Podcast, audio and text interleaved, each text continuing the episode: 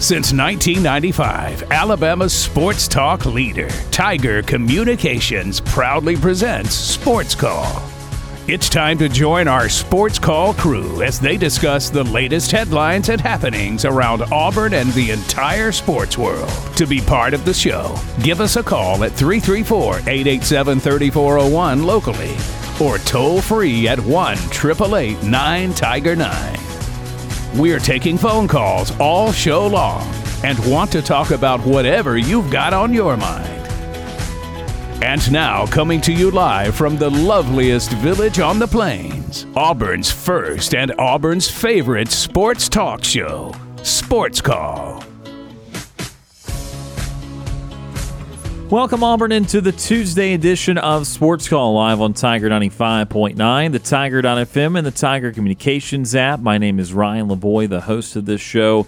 Today I've got Brant Daughtry and Tom Peavy once again as we go through another three hours with you on this Tuesday. We'll have more on the aftermath of Auburn and New Mexico State, and uh, start to look ahead towards the Iron Bowl. We'll have Justin Ferguson of the Auburn Observer on at three thirty. He will talk about this Auburn football team, what he made of the game on Saturday, what he thinks of the Iron Bowl coming up on this coming Saturday.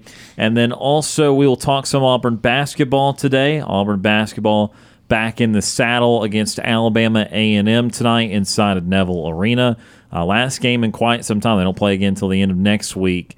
Uh, and we never really got to uh, digest the positivity from Auburn over this past weekend in the form of their basketball team. So we'll talk a little bit about that Saint Bonaventure game. And again, look forward to Alabama A and M tonight for Bruce Pearl's men's basketball team. And, of course, we want to continue to hear from you on the Orthopedic Clinic phone line at three three four, eight eight seven, three four zero one locally or toll-free one, eight eight eight, nine, Tiger nine. Going to go ahead and remind everybody that we will not be having a live show tomorrow. Uh, it is a pre-recorded show. It will be a new show. It's not uh, it's not a best of or anything like that. It is a new show. It was recorded late last night in our, our Tiger Communications studios. Uh, so that will be something new for everyone. Uh, it will have some Iron Bowl preview, uh, some N F L preview, some Thanksgiving Day preview, Uh, a look at some of the college games that will be going on before we get back on the air live at three o'clock on Friday. And then also at the end, we did talk a little Thanksgiving uh, food and festivity as well. So that is a new show tomorrow. It is just not a live show. So we can take your phone calls today, and we can take them again on Friday with another live show. But no show at all Thursday and a pre-recorded show tomorrow. Again, Ryan, Brant, and Tom with you here on this rainy Tuesday afternoon. Tom Peavy, I saw that you pulled up right as the, the second wave of monsoon hit. I hope you were dry and uh, doing well today. Fortunately, I was at the fire station, and I came over here, and I was looking outside, and I'm like, okay, it's pouring down rain. I was like, looked over on my rack, I was like, oh my gosh, I've got my rain jacket, my bright yellow traffic rain jacket. Grabbed it, put it on, and I needed every single bit of coverage because, yeah, Uh, I joked when I walked in the door, it's like, we've needed rain around here for so bad, but th- this is a little stupid.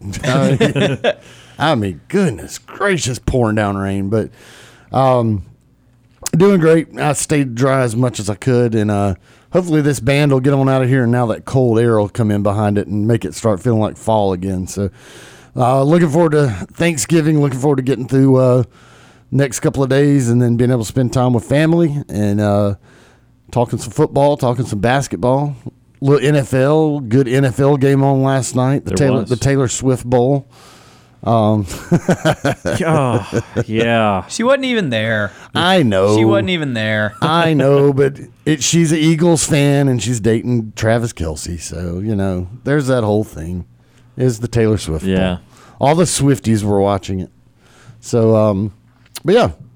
Good day so far. Just a very wet day. Yes, sir. Brant Daughtry, how are you on this Tuesday? Yeah, like you guys both said, it's been a nasty weather day, but I kind of like that sometimes. And like Tom was alluding to, we've we've needed rain around here, so certainly not complaining about it. But uh, doing good. I, I think yesterday was the, the day to air frustrations uh, about what happened on Saturday. Uh, I, I think now we'll today we'll talk more about the the long-term impact of it and Uh, what it means from a big picture standpoint rather than the how in the world did this happen kind of thing.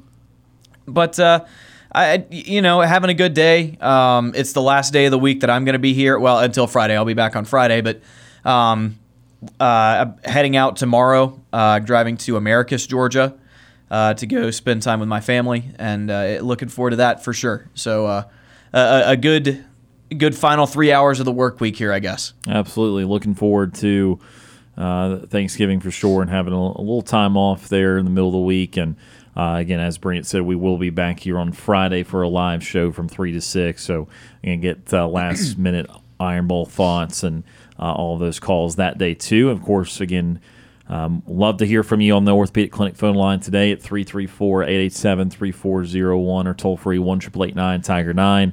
Again, Justin Ferguson will be joining us at three thirty today to talk all things Auburn. But, of course, we start uh, with some more Auburn football today.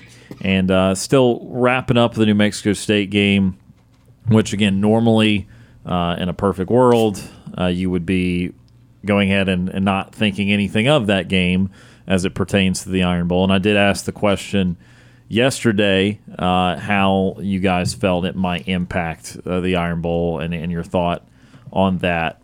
Uh, when we're looking towards the Iron Bowl, though, and we think about some matchups, we think about some preview of the game itself, uh, I think that it's important to start with this this Alabama team has improved a lot. Uh, it is something that at the beginning of the year they were not beating anyone significantly, and now they beat a couple of good teams. Still, they beat Ole Miss early in the year and, and won that one, but Uh, was not overly impressive against Arkansas. Obviously, the South Florida game was is their whoops game of the year, but they, they obviously held on and, and, and still won it. They're they're they feel a lot different now at this point than they were then. What for you has been the biggest difference for Alabama's improvement, and what what is Auburn's greatest challenge in playing Alabama on Saturday? I think the thing where Alabama has improved the most is quarterback play. We, I remember watching that Texas game and going, man, Jalen Milroe is probably the worst quarterback Alabama's had since I couldn't think of a guy who played worse. Um, and then the U S F game, they tried uh, Buckner. Yeah, the, Tyler the, Buckner. Yeah, the yeah. kid from Notre Dame. Tried him out. He wasn't any good. They went back to Jalen Milroe, and since they went back to Jalen Milroe, they have leaned into what he does well, which is running the ball and throwing it fifty yards in the air. Uh, and that's kind of their offense right now, is Jalen Milroe running the ball and completing very, very deep passes. That's what. That's how they have put up their points. And since they have kind of embraced that, Jalen Milroe's looked a lot more comfortable. Uh, the wide receivers are looking a lot more comfortable. That offense has executed at a high level. And the defense for Alabama has been insane all year. Uh, it's, it's a Nick Saban defense. It's going to be really good. Uh, the biggest challenge, I think, is probably going to be, I mean, I, I know that Auburn's secondary has been pretty good this year, but you look at the wideouts that Alabama's going to throw at them, it's going to be tough to cover all of those guys for the entire game. Uh, Jermaine Burton is the one that comes to mind immediately. He's been a, he's been insane for Alabama. I think he's averaging twenty-two yards a catch right now, um, which is just incredible. And trying to lock him down, it's not a question of can you shut him down, it's can you limit him? And I, I think that if anybody has the secondary to do it, it's Auburn.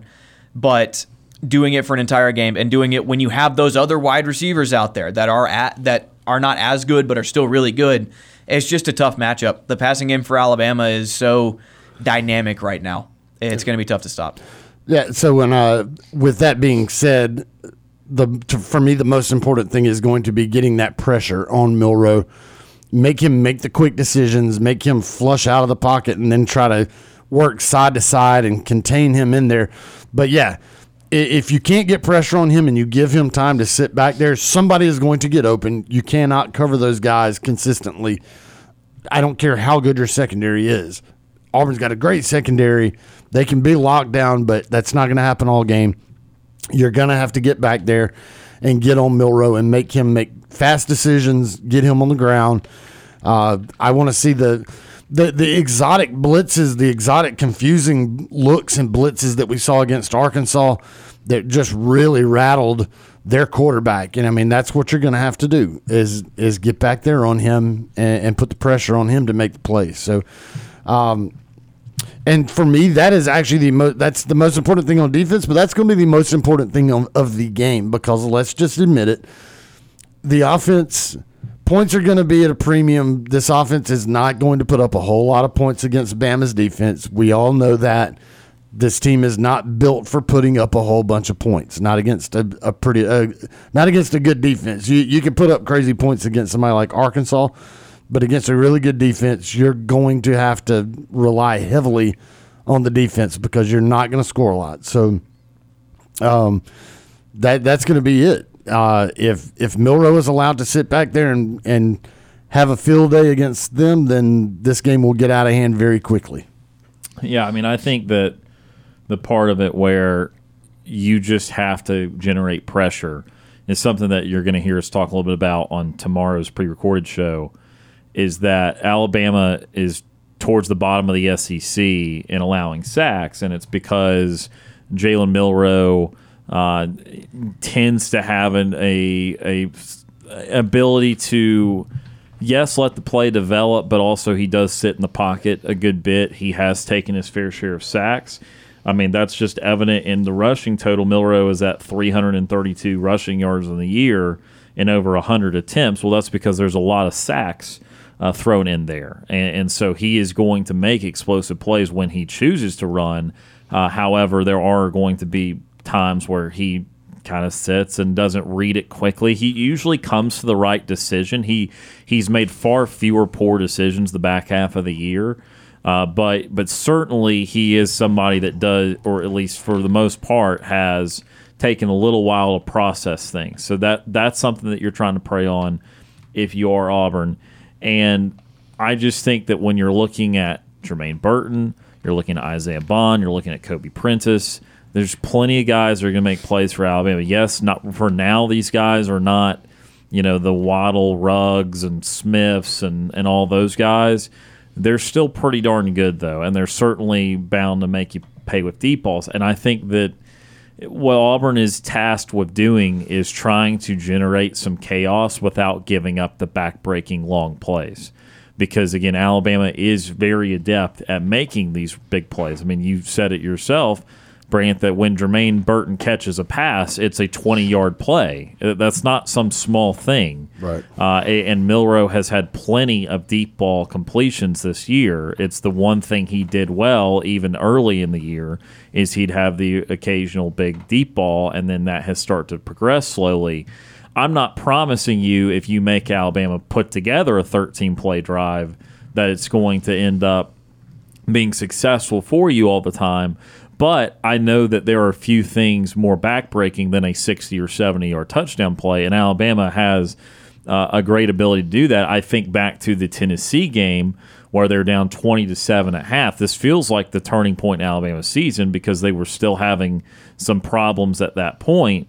They're down twenty to seven at half, and they come out of the locker room and have like a two or three play drive and hit a forty, fifty-yard touchdown play at the start of the second half, and it felt like Tennessee, half their work was was gone in a matter of seconds. And so you can make all these great plays time after time again, but if you allow that big play, it's backbreaking because so much of that work is vanished in the matter of, of seconds. Yeah, it, I think the word you used there was demoralizing, and I, I like that word a lot. I think that's a very accurate word because scoring against the Alabama defense is like pushing the boulder up the hill, right? And so when you get that boulder all the way up that hill and then all of a sudden it rolls back down and now Alabama's pushing it up and they can they only have to use one hand and it's like they're riding an escalator because they just scored on a fifty-yard touchdown pass, then you know it, it is demoralizing because you had to do so much to get the ball in the end zone and then it's just so easy for them and backbreaking. And they just have so many weapons with which to do it. They have a quarterback who loves to do it. Uh, and they've got, and again, like I said, the, the other super important and damaging thing is that their defense makes it very, very tough to roll that boulder up that hill. So, yeah, it's it's it's going to be tough. Hugh Freeze said last night on Tiger Talk, talking about what their offensive game plan might tend towards, and he was kind of of the opinion that we're going to only put the stuff we know we can do on there, and if that's five things, it's five things. And uh, we're, we're not. We're, he he said that he finds that in games like this, sometimes less can be more, a little more. Is is that the right approach for this offense coming off of a um, an uneven year, to say the least? Uh, is is it? I mean, because you're struggling like this, I, I think one school of thought would be to try to confuse the really good defense and, and do all you can and, and pull all the rabbits you can find out of all the hats you can find. But maybe you're not good enough to do that, so you try to do the few things that you feel confident. I mean, where where would you be on that? Yeah, I, I think that it's the right decision to make. I would. Uh, I would qualify it by saying that Hugh Freeze's playbook has not been super expansive this year anyway. Uh, it's been mostly simple stuff or, or very surface-level stuff. Uh, he has not gone deep into a bag of tricks. Um, he has not pulled out a million different route combinations. He has run, for the most part, his running game is inside zone um, and a couple of R P O looks off of that inside zone. And there's just not a lot of there's not a lot of variety. And I think if you're going to beat a team like Alabama or even stay competitive with them, you have to do the things that you do well. And that's that's that's what I think every good offense does. I don't think you have to have this million-page playbook to have an effective and confusing offense. You just have to know what you do well, have enough stuff, and execute, right? And that was the Gus Malzahn philosophy. Um, there's a, a Bruce Lee quote that I go back to a lot of. Uh, he said something along the lines of, I don't fear the man who has practiced a thousand kicks once. I fear the man who has practiced one kick a thousand times. And when you have that one play in your playbook that you just execute really well and the other team can't stop it, then that's more effective than, well, I've got seven billion different plays, but none of them work. So I do think it's good to simplify the playbook. I also would argue that the playbook has been simplified all year long, and I'm not sure how much less you can do from a, a conceptual standpoint. Sure. Uh, and I think certainly that's the case the majority of the year. Uh, maybe we felt like we were seeing different stuff in the, the sequence of three right. games just because it was they, starting to work. And they did open yeah. it up a little bit. Sure. They did. Uh, you know, my, my thing is I think that they have to be – very intentional, and they have to push the right buttons on pace in this game yeah. because pace has been a a subject matter too, and they obviously did not want to use pace against teams like L S U and Ole Miss. Uh, they did want to use pace these past few weeks.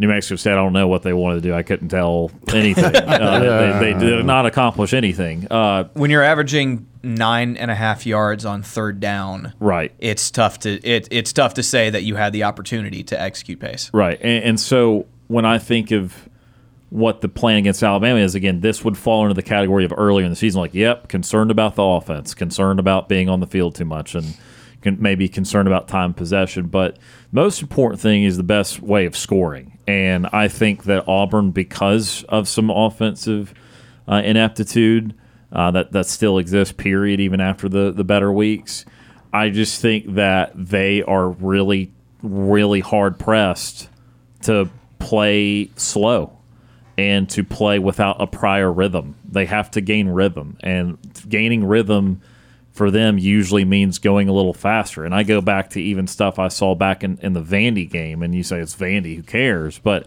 they were going with up-tempo, and then Vandy would just simply not be aligned correctly. And then Jarquez Hunter, explosive play. They did not run well, except – we talked about this. They did not run that well except for those two or three explosive plays uh, in that game. They had plenty of one- and two-yard runs. However – they had used pace prior to those successful runs. They ended up blowing them open. And I think that that's part of the hope is that I, I think in a perfect world, Auburn is able to, on first and ten, they're able to complete a drive starting pass, not a deep ball. Though, yeah, I mean, like if you're going to give me a thirty-yard pass, yes, I would rather have thirty than seven. But a five to seven-yard pass, a, co- a quick comeback, quick slant, maybe a screen here and there. Uh, and, and I'm not talking about swing screen. I'm talking about something that's more wide receiver based or or, or just, I, I don't know, not not necessarily just I'm going to throw it out to the flat and hope the two receivers hold the block for three seconds. Not that, not that kind of screen. But I would say that you do that, then you get to second and medium. You get second and three to four to five. And then that's the down you, you figure out if you're going to be able to run the ball well or not. Because then you use that opportunity to run. You get four yards. You get a first down. You say, okay, now you start to feel better and better about the run game. And you go faster and faster and faster. You, you run for one, and you third and three. You say, okay, well, this is why we're going to have to think of creative ways of moving the ball. That's, that's to me, how they're probably going to have to go at it, because I just would find it hard to believe. Sure, Auburn might have two gaping runs in the in the in the game. They they might they might very well find it. It might be one Jarquez right up the middle for thirty. It might be a Batie around edge for twenty. I, I don't know, but I am not going to bank on, if I'm Auburn, running thirty times and having twenty or twenty-five of them be for four yards plus. I just don't think that they're going to all of a sudden be moving Alabama off the lines of scrimmage. So in my my mind, it's not that I'm not going to try. It's I'm very intentional to try the tendency breakers. And you think I'm playing safe on first down when maybe I'm throwing on first down. And you think that, uh, you know, I, I let, let's say it is second and eight. You think that I might be running. I said I'd run in second and three, but maybe if it's second and eight, I say, well, you think I'm going to run to set up third and manageable. Maybe I throw it again.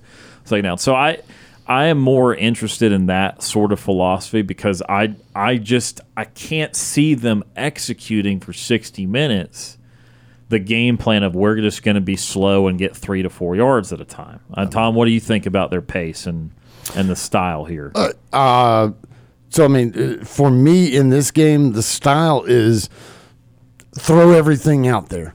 Uh, I mean, this is you have nothing to lose right now. The, I mean, you throw everything out there. Like you're talking about, mix it up, be mix it up, give them what they expect, then don't give them what they expect, mix it up. Uh, bag of tricks, now's when the bag of tricks need to come out.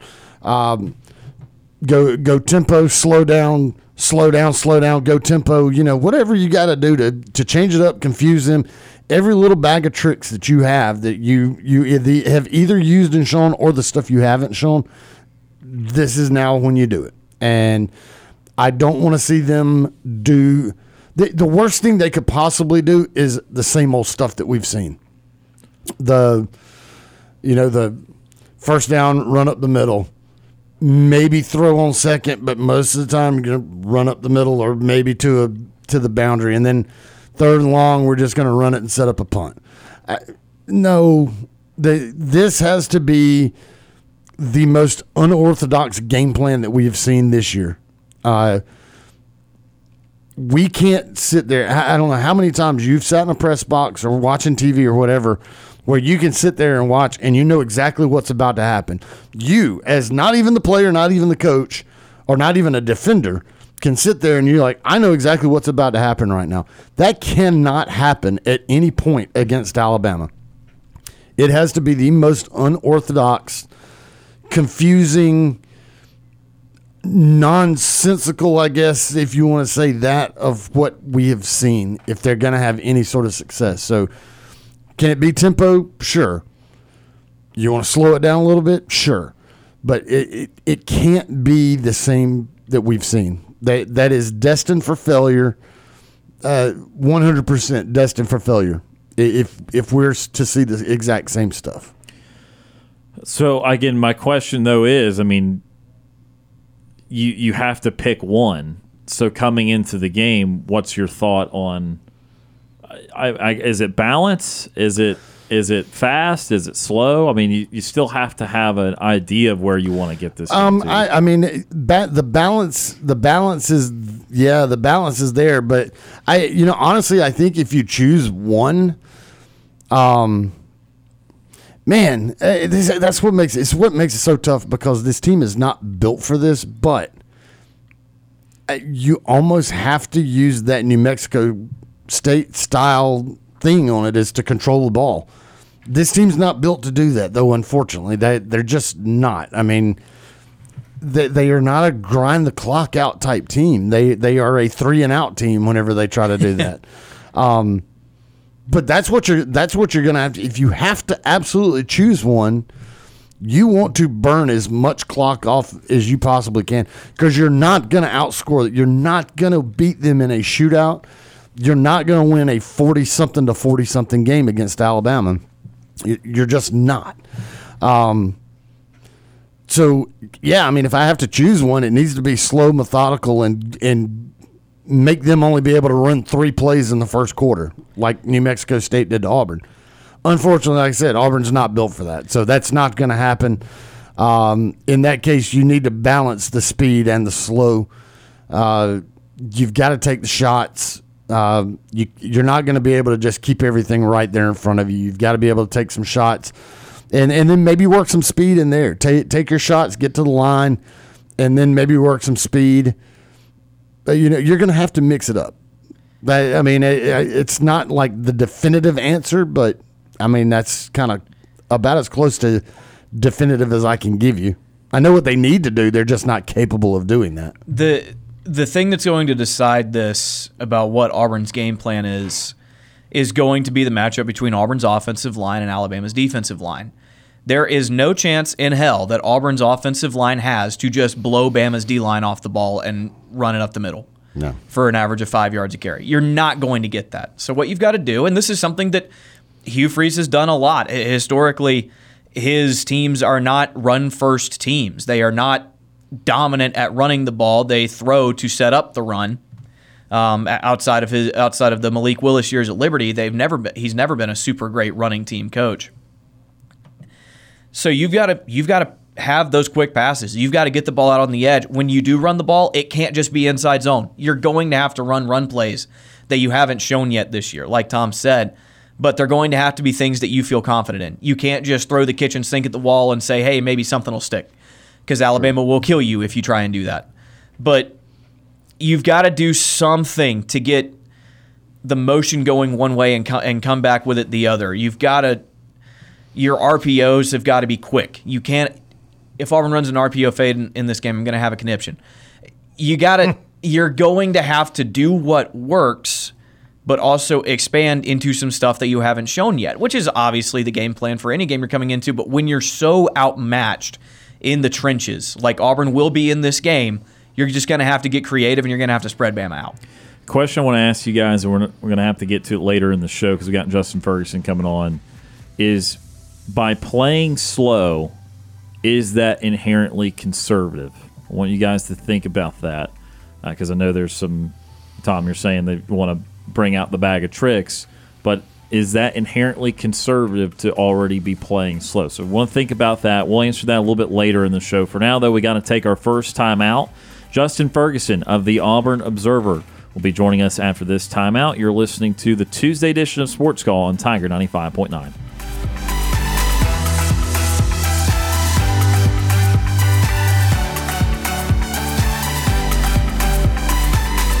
Stay tuned. You're listening to the multi-time Abby Award-winning Sports Call. We're done paying the bills. Now back to Sports Call on Tiger ninety-five point nine.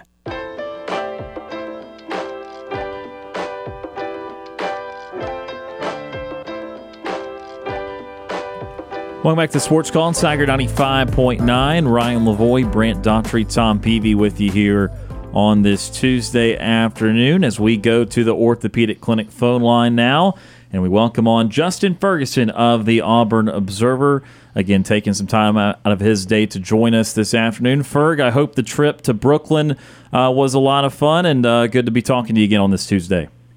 Yeah, it was a good good trip, and uh, looking forward to some more Auburn basketball tonight, and then obviously this being uh, Iron Bowl week, biggest time of the year. Absolutely. So, obviously, we have to review before we get into the Iron Bowl uh, and then a little bit of Auburn basketball. Uh, what in the world happened uh, in Jordan-Hare Stadium on Saturday? I know, Ferg, that you were still making your way back, but uh, just from what you noted and, and what you saw, uh, just just uh, sum up the, the loss for us. Yeah, no, it was definitely one of those things where Auburn just played the worst possible game and, and, and paid for it against a team that was fearless.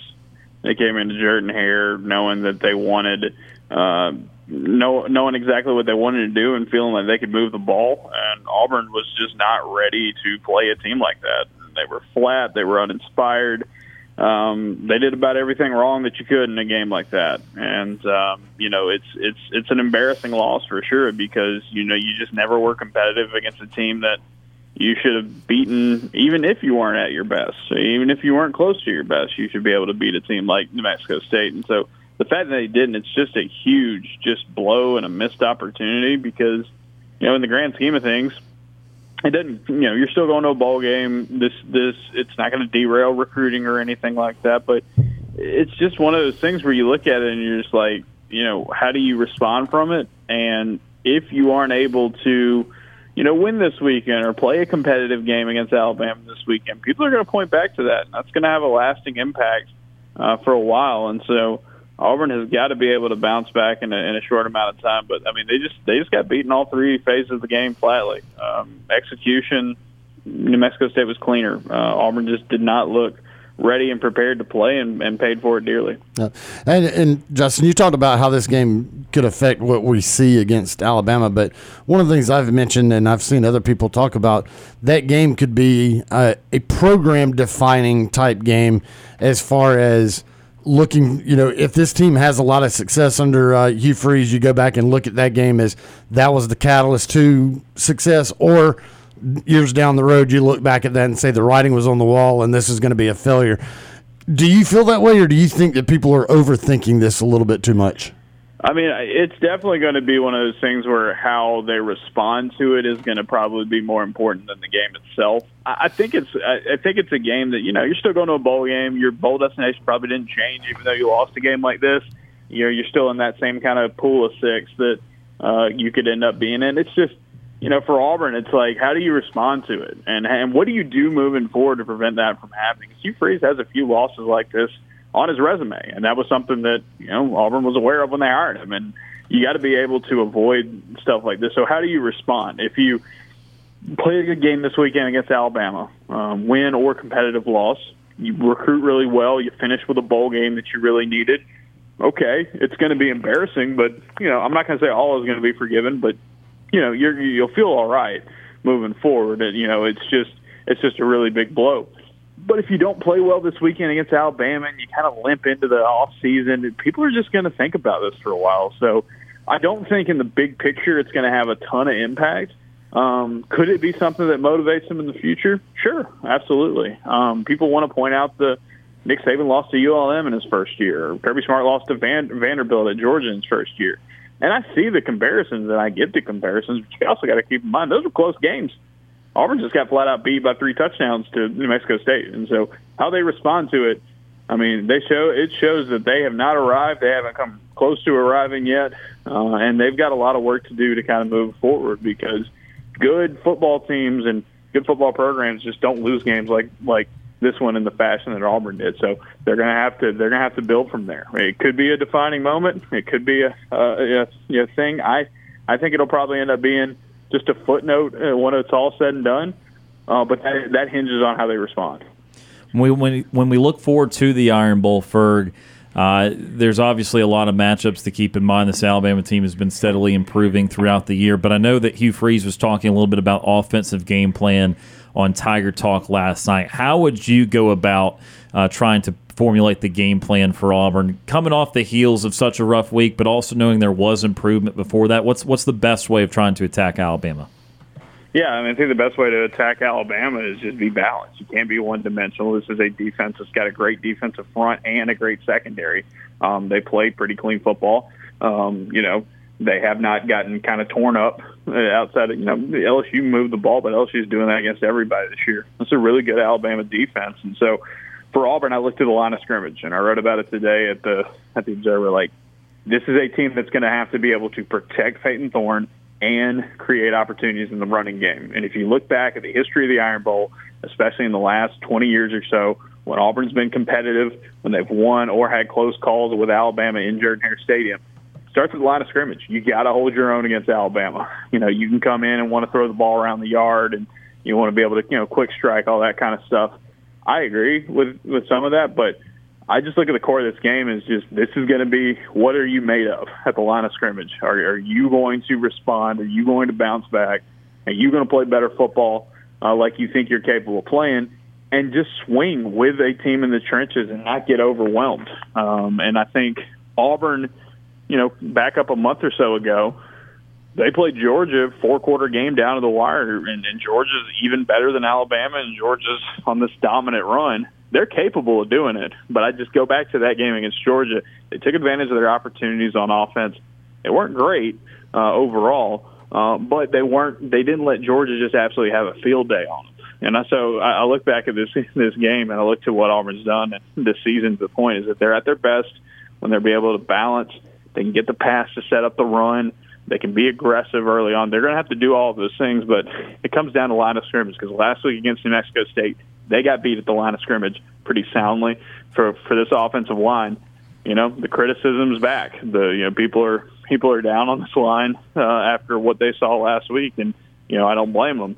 Um, this is a it's an opportunity to, to show that you weren't the team that you were last week. And if Auburn's going to have any chance to put points up on Alabama, it's going to be a better game. It's going to have to be a better game from this front.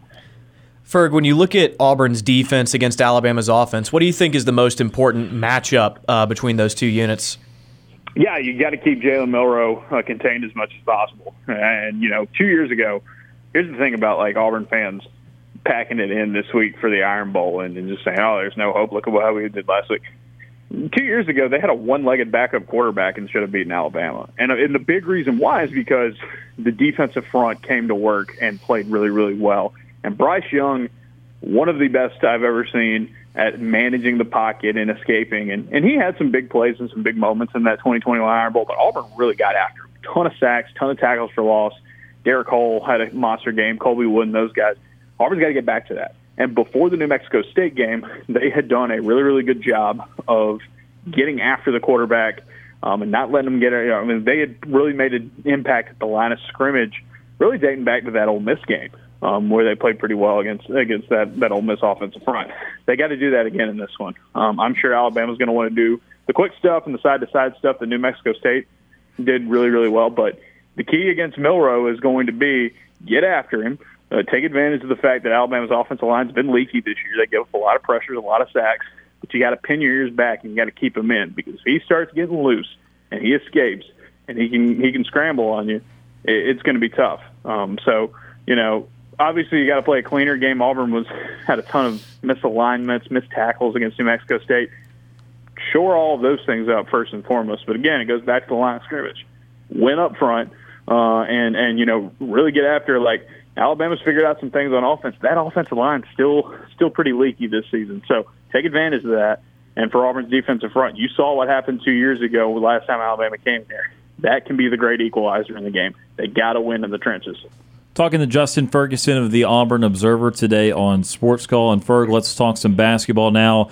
You were up in Brooklyn for what was two really decisive performances from Auburn basketball. How significant was it for the Tigers to look that good, not only win those two games, but look that good doing it?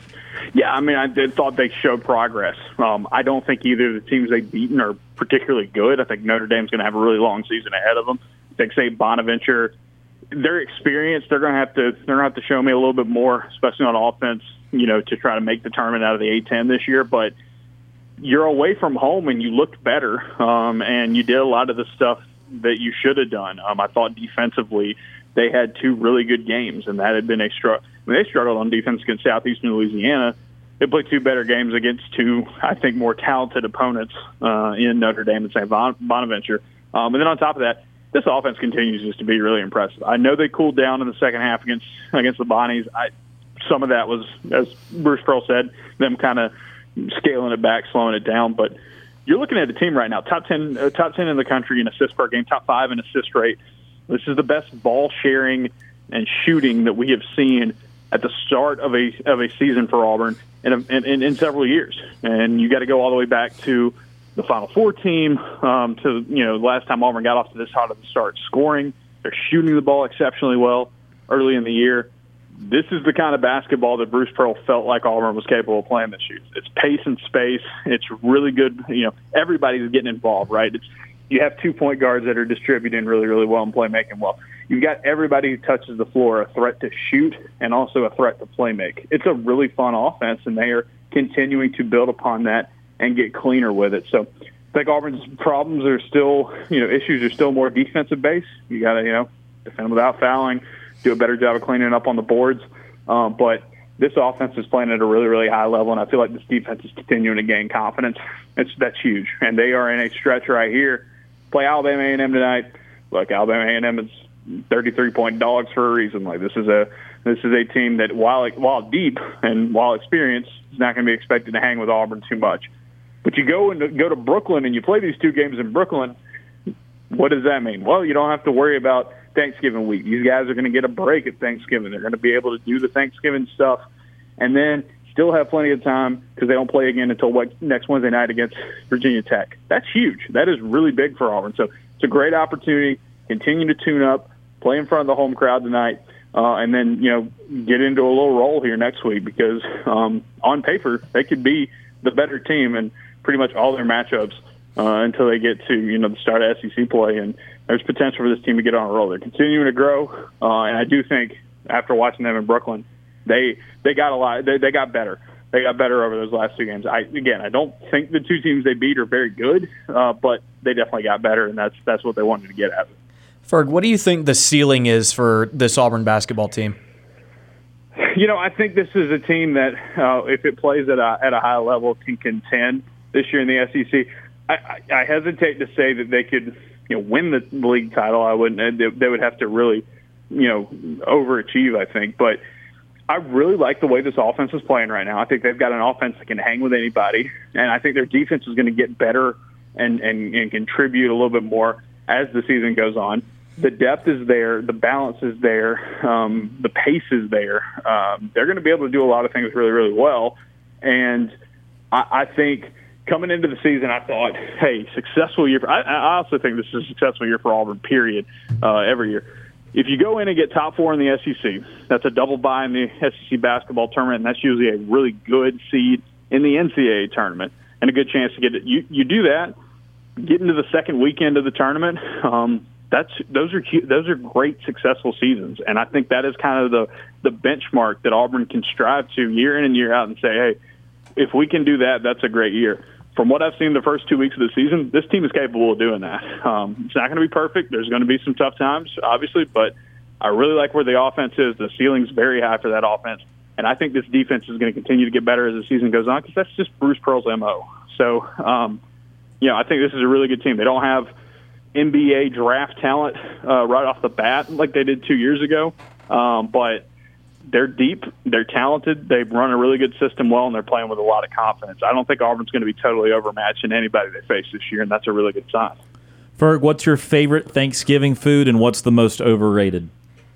Um, so I know there's like this like really weird take, well not a weird take, but a popular take of like, you know, hey, turkey's overrated. Turkey sucks. Like, you know, I think it can be if you don't do it right. Yeah, you can get a basic roasted turkey, and it's just not going to be great.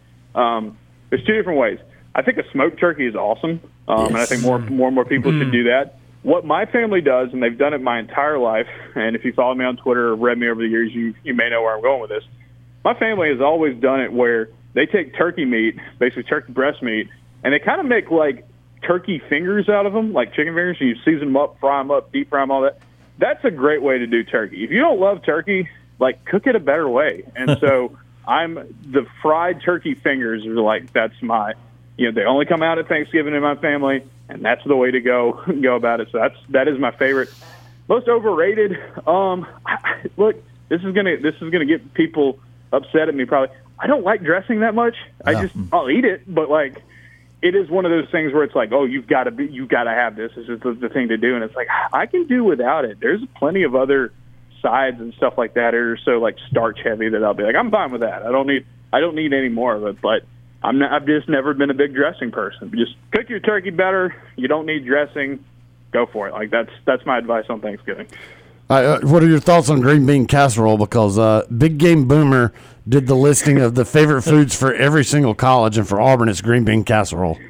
Yeah, I don't know where he got that from. I mean, I don't either. Green bean casserole down here, and that's more of a Midwestern, northern thing, I think. Um, I love green beans. Yeah, just cook, just cook some good green beans. You know, you know, cook, cook them, cook, put a little bacon in there, put a little, put a little fat. You know, I mean, I, you know, they're good on their own.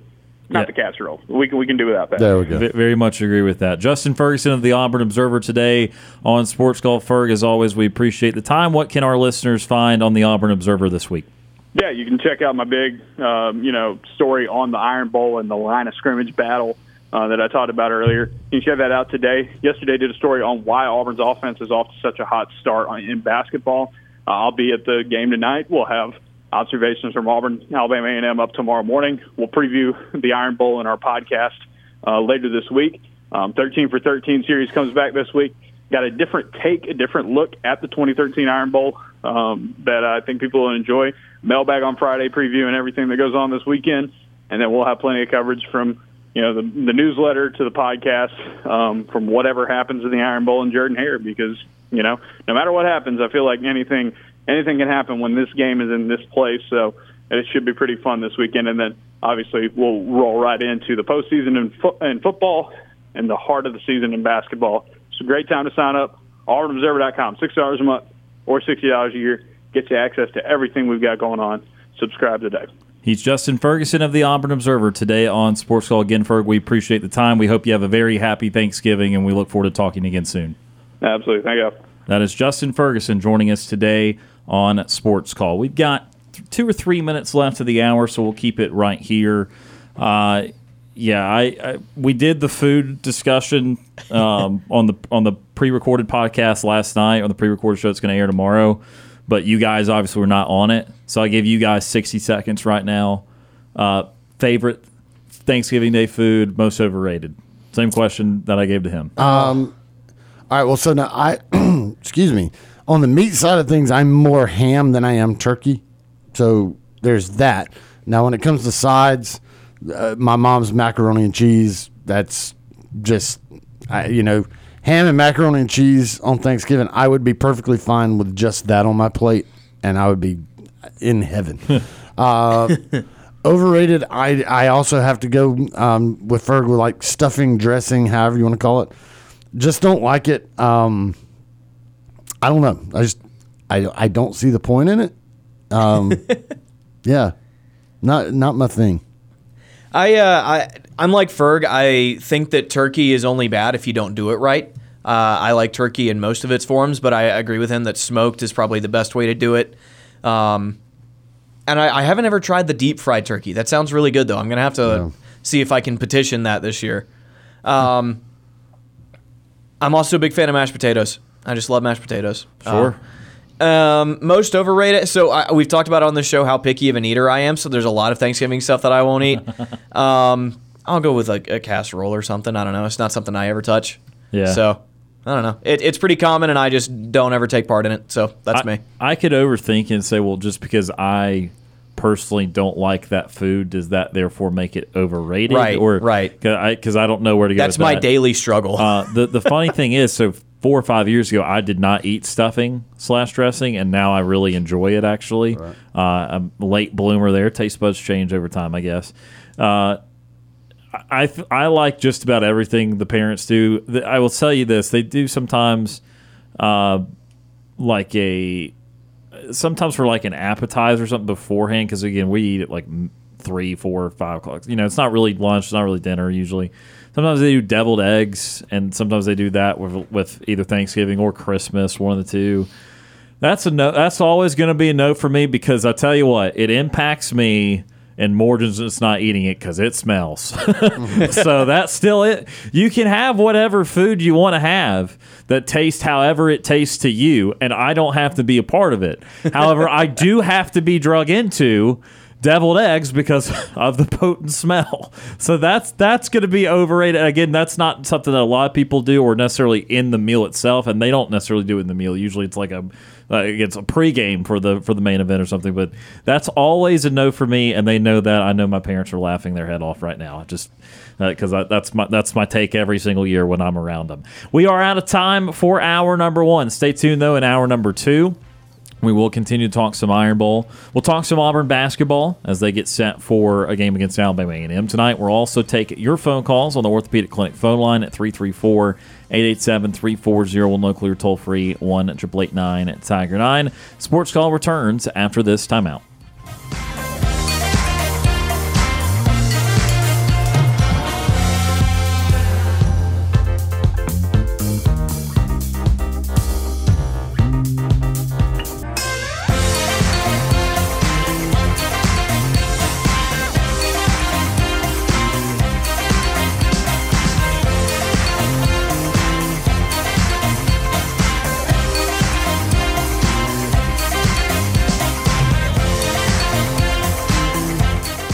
One hour of our show is in the books. We've got more to come. Stay tuned for another hour of Sports Call right after the break.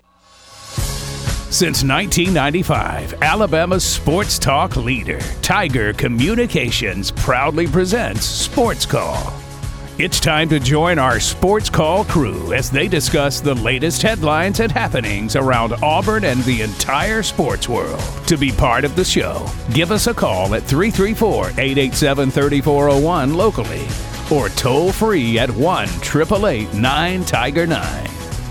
We're taking phone calls all show long and want to talk about whatever you've got on your mind. And now, coming to you live from the loveliest village on the plains, Auburn's first and Auburn's favorite sports talk show, Sports Call.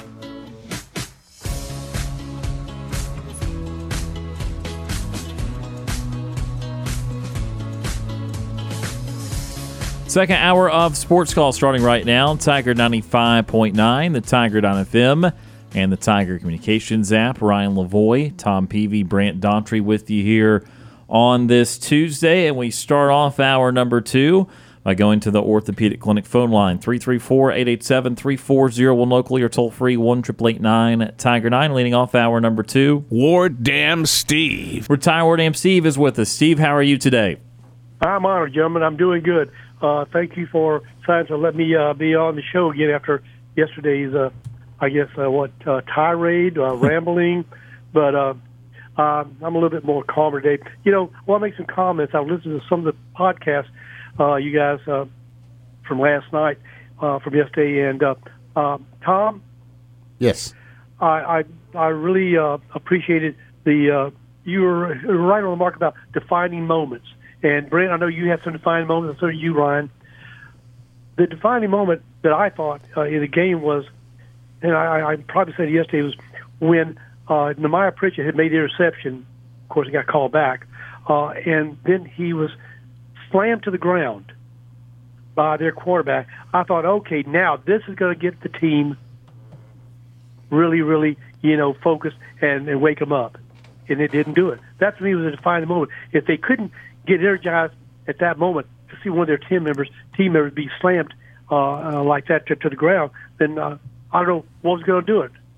Your thoughts, guys, about my observation about that play? Yeah, I mean, I I, I thought that that would definitely light a fire under them too, uh, and it clearly did not. Especially being the quarterback, I mean, you you, you feel like you can do something about that uh, later on, and, and they certainly did not. So I mean, they they uh, they it was pretty a, a, a comprehensive sleepwalk. And uh, I also remember, I, I don't know if he was Ryan, or, uh, but uh, I, I was shouting uh, my lungs out. They, they can't hear me. I don't have that uh, psychic ability to, to, to shout to them through the T V screen. But, again, I agree with you guys. What? And I, I don't get paid five million dollars. That will be to be a coach uh, anywhere. But why would you turn down a holding call, which would make it second seventeen? Why? Because you think you can get a stop on third and seven? But we weren't doing it the whole damn game. We weren't stopping them on, on third down. Oh, why would you not at least take ten more yards and make it a little bit more difficult for them? Because you thought you thought you could get the stop on third and seven?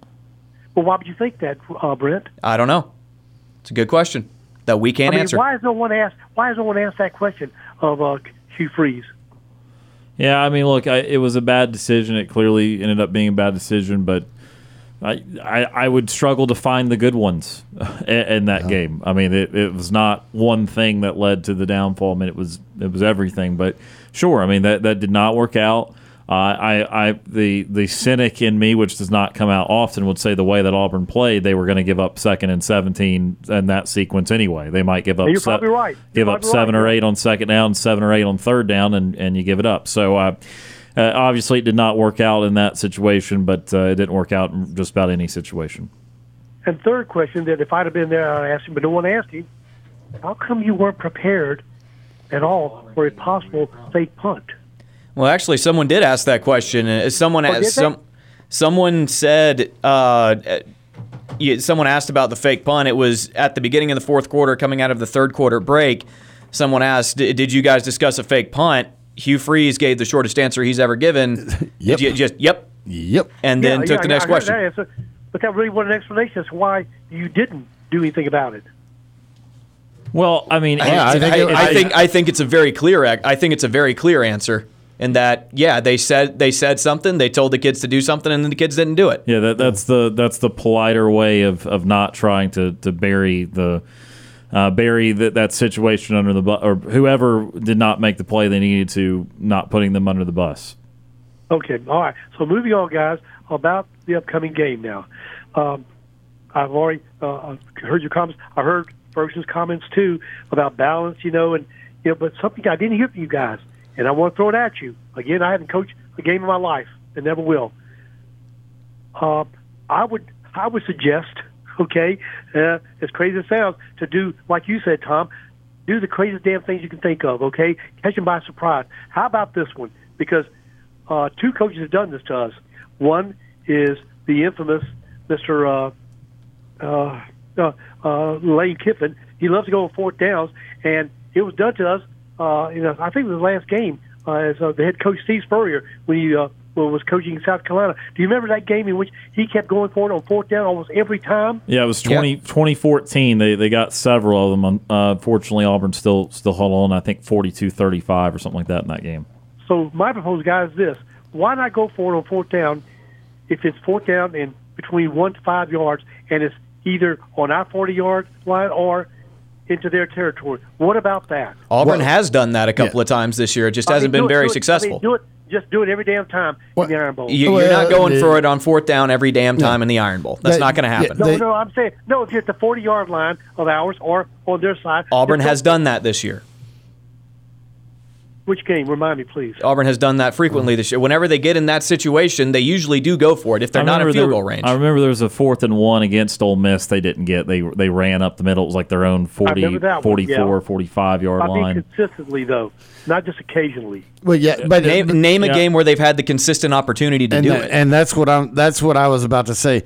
You can't do it. If your offense is struggling to move the ball, the last thing you want to do is is find yourself in that and try to do it on a fourth down when you're already struggling to try to get anything going. Yeah, I know there was another one against Georgia they didn't get yeah. in, the, in the red zone too. Yeah, you have to be able to consistently oh, yeah. show that you can, that you're moving the ball and that you feel confident that you can get those yards on fourth down because you have been doing that throughout the game. Like you have something working, whether it be a particular zone read type play or whether it be something that you know has been working and you feel damn confident that you can get those four yards without there being a whole heck of a lot of problem, then you go for it. If it's like Auburn's normal offense, you're taking a huge risk in trying to do that when you're already struggling to just pick up one or two yards. You sure as hell can't, don't have the confidence you can pick up four when it means the matter of staying on the field or turning the ball over. Okay, fair enough, guys. Your point. I'm coming from a different perspective. Uh, this game is – I'm not going to be won by us, more than likely, okay? Highly unlikely. Now, having said that, I'm saying if you, you know, go for it on fourth down um, within reason, say it's one, one, fourth down and one, one, fourth down and five on your forty-yard line or on theirs, then maybe you're showing to your recruits, okay, uh, they're going to be the game, we're not playing afraid. Yeah, look, I, I'm a pretty aggressive by nature, and, and I like going for it on fourth down, and I, I, but but I can't give you a blanket statement coming into the game that you just should automatically do it. I mean, you do have to know the situation, uh, and I know that you're talking about being at least past the, the own Auburn forty. So, again, that yeah, that's normally the range where you think about it. But if it's at your own forty-three, it better be like fourth and one, and it better be a, a situation that makes sense. I think the problem for Auburn is that, again, we I can't recall every single one, but the, the first couple that came to mind are fourth downs they did not get. And they have not gotten them because they have not run well in short yardage situations when it's obvious that they're going to run. And and that's not going to all of a sudden fix itself just by playing uh, Alabama because they're they're going to stop fourth and short if you're going to run right up the middle. So uh, you're talking about an offense that has struggled in, in numerous areas, and fourth down is no exception there. So, again, I, I'm not opposed to the thought of going for a fourth down from time to time. Again, I, I generally like that, but Uh, say it's a tie game in the second quarter and it's fourth and two at your own forty-three. I don't know if that's the time. Uh, whereas, you know, you, you later in the game you might consider if you're down a score, you, you certainly would would be more more apt to do that. I, I just think that I, I can't give you a blanket statement. They should just do it to do it. Okay, I guess I'm in the mode. You know, I don't care. Just play it dangerously. You know. Uh, speaking of that, guys, what would you call a good game for us uh, upcoming Saturday? Did we lose by the point spread, or within the point spread, less than the point spread, or what? I, I, lose lose by no more than two possessions. Yeah. I, I'm not sure what the spread is at right now. I think it was it's at fifteen and a half. fourteen yeah. and a half. Okay, yeah, I'd say yeah, keep it within that, and I'd say that you exceeded expectations. Yeah, I mean, look, you know, I wouldn't have said that a week ago, but right, right now, yeah, I mean, I, obviously, you want to get to the point where win. I mean, period. Anything less is is, is poor, but it, that's not the reality this team is in this week. Uh, I think that it needs to be close uh, it, for it to be still labeled good. I, I think it needs to be something that in the fourth quarter the, the result is still in doubt. If that lands on a ten or fourteen point game, then fine. Uh, but but yeah, it it, uh, it is it is definitely not going to feel good it, it, to lose. Period. But it's certainly if you start getting up by more than more than ten, thirteen points, then then yeah, it's not good. Okay, and guys, I never would have even considered this, but uh, one one of the bloggers on two forty-seven Sports uh, entitled said this is the year. So I said, well, let me see what it says, and here's what they brought up: eighty-three Iron Bowl, we won twenty-three twenty. ninety-three Iron Bowl, Auburn won twenty-two fourteen. two thousand three Iron Bowl, Auburn won twenty-eight twenty-three. And, of course, two thousand thirteen Iron Bowl won thirty-four twenty-eight. So is this the year, guys, ten years later, really? Yeah, I mean, I again, that, that's a that's a nice uh, line of, of history there on the on the threes, but uh, it, it does not mean that all of a sudden it's just going to well, be – Well, they're all ten years apart, too. Right, right. Well, I, again, on the threes, eighty-three, ninety-three, oh-three, yeah. Uh, so – I, I just I, I don't think that that really means anything for Saturday. I'm, I mean, again, it's it's it's a nice little little streak there, but yeah, I don't, I don't think that means I know. anything. I just saw this oddity coincidental. All right, final question, guys, and I really really want your um, deep thoughts on this one. Uh, I've I've wondered, you know, of course, if you're an Auburn fan, most people either have a relative fan or you attended Auburn, graduated from Auburn, uh, and this is a rivalry that matters a lot, a, a lot.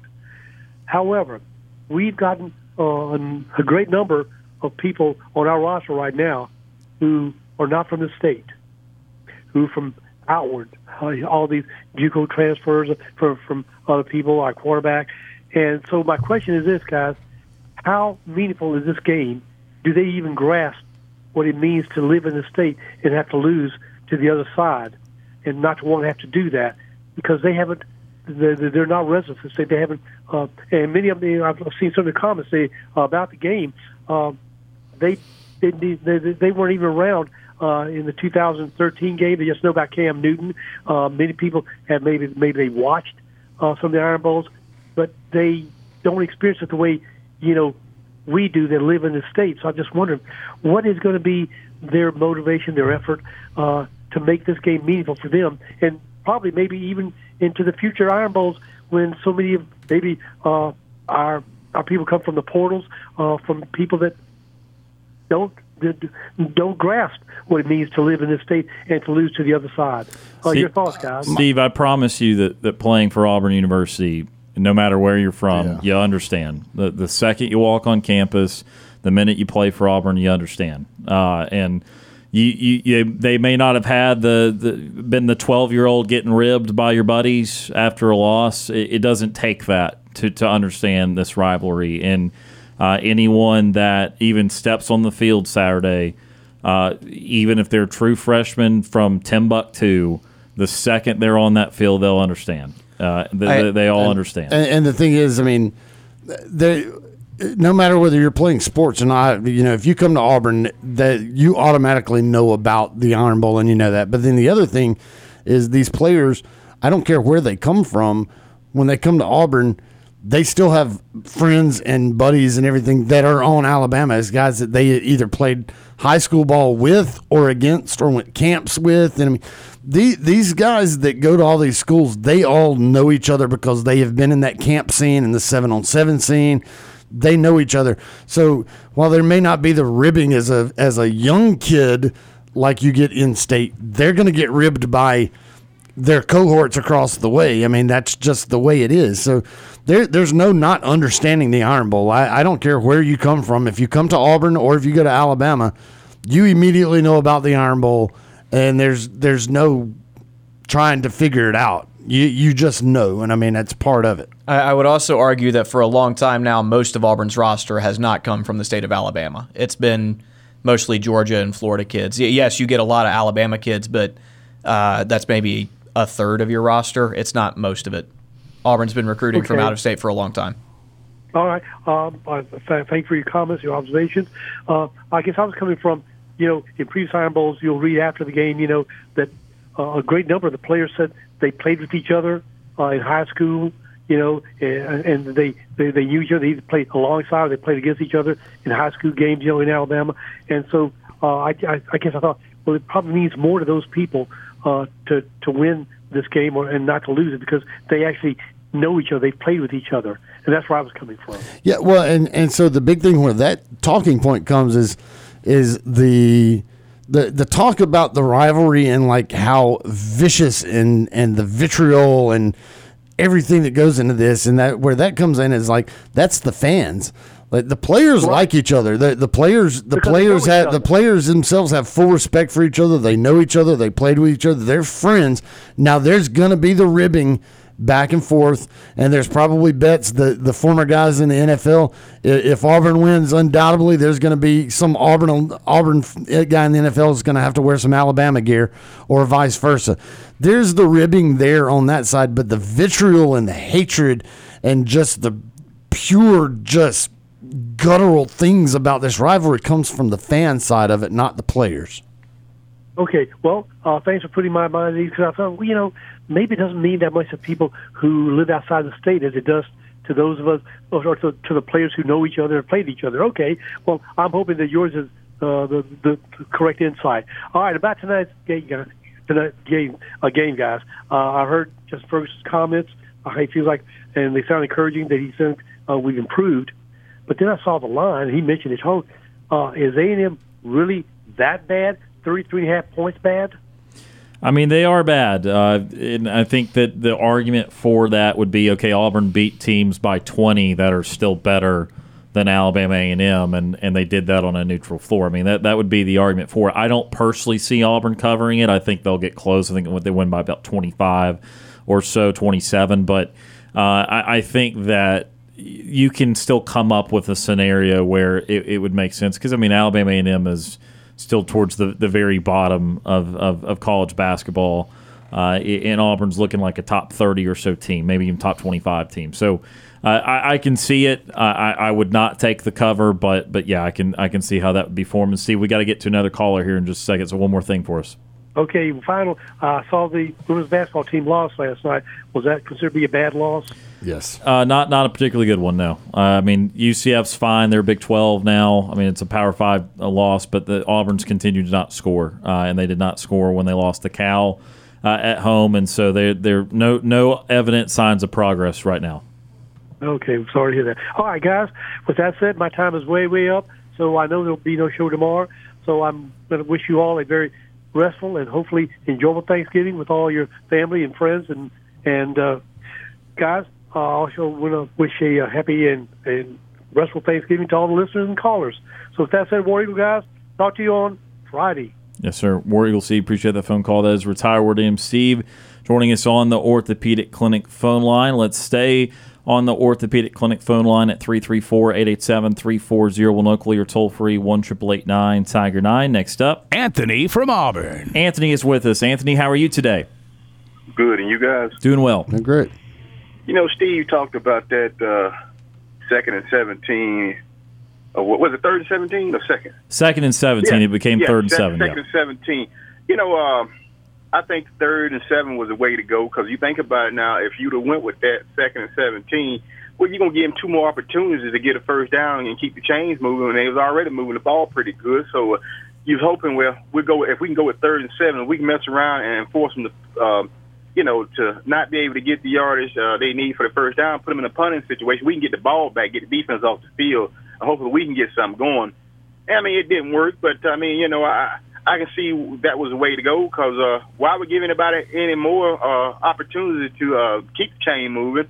And they's already eating up all the clock and, and, and, and had a really good running game, ran, ran really well. Um, the blocking there, the holes they open up. I mean, you know, my grandmother probably could have ran through some of those holes. So I, I could see that. And, and, I mean, you know, I, Steve wants to uh, go ahead and go for it on fourth down no matter what the field position. I mean, you can't do that. How long are you going to be coaching uh, – uh, How long you going to have a job coaching anybody if you do that? I mean, you think about it. If you got a, a team that can move the ball and, and get in that end zone like they did, and you're going to be doing something foolish like that, then, I mean, you're going to go ahead and it's really embarrassing. You're talking um, maybe having an eighty-point scored on you or something, whatnot.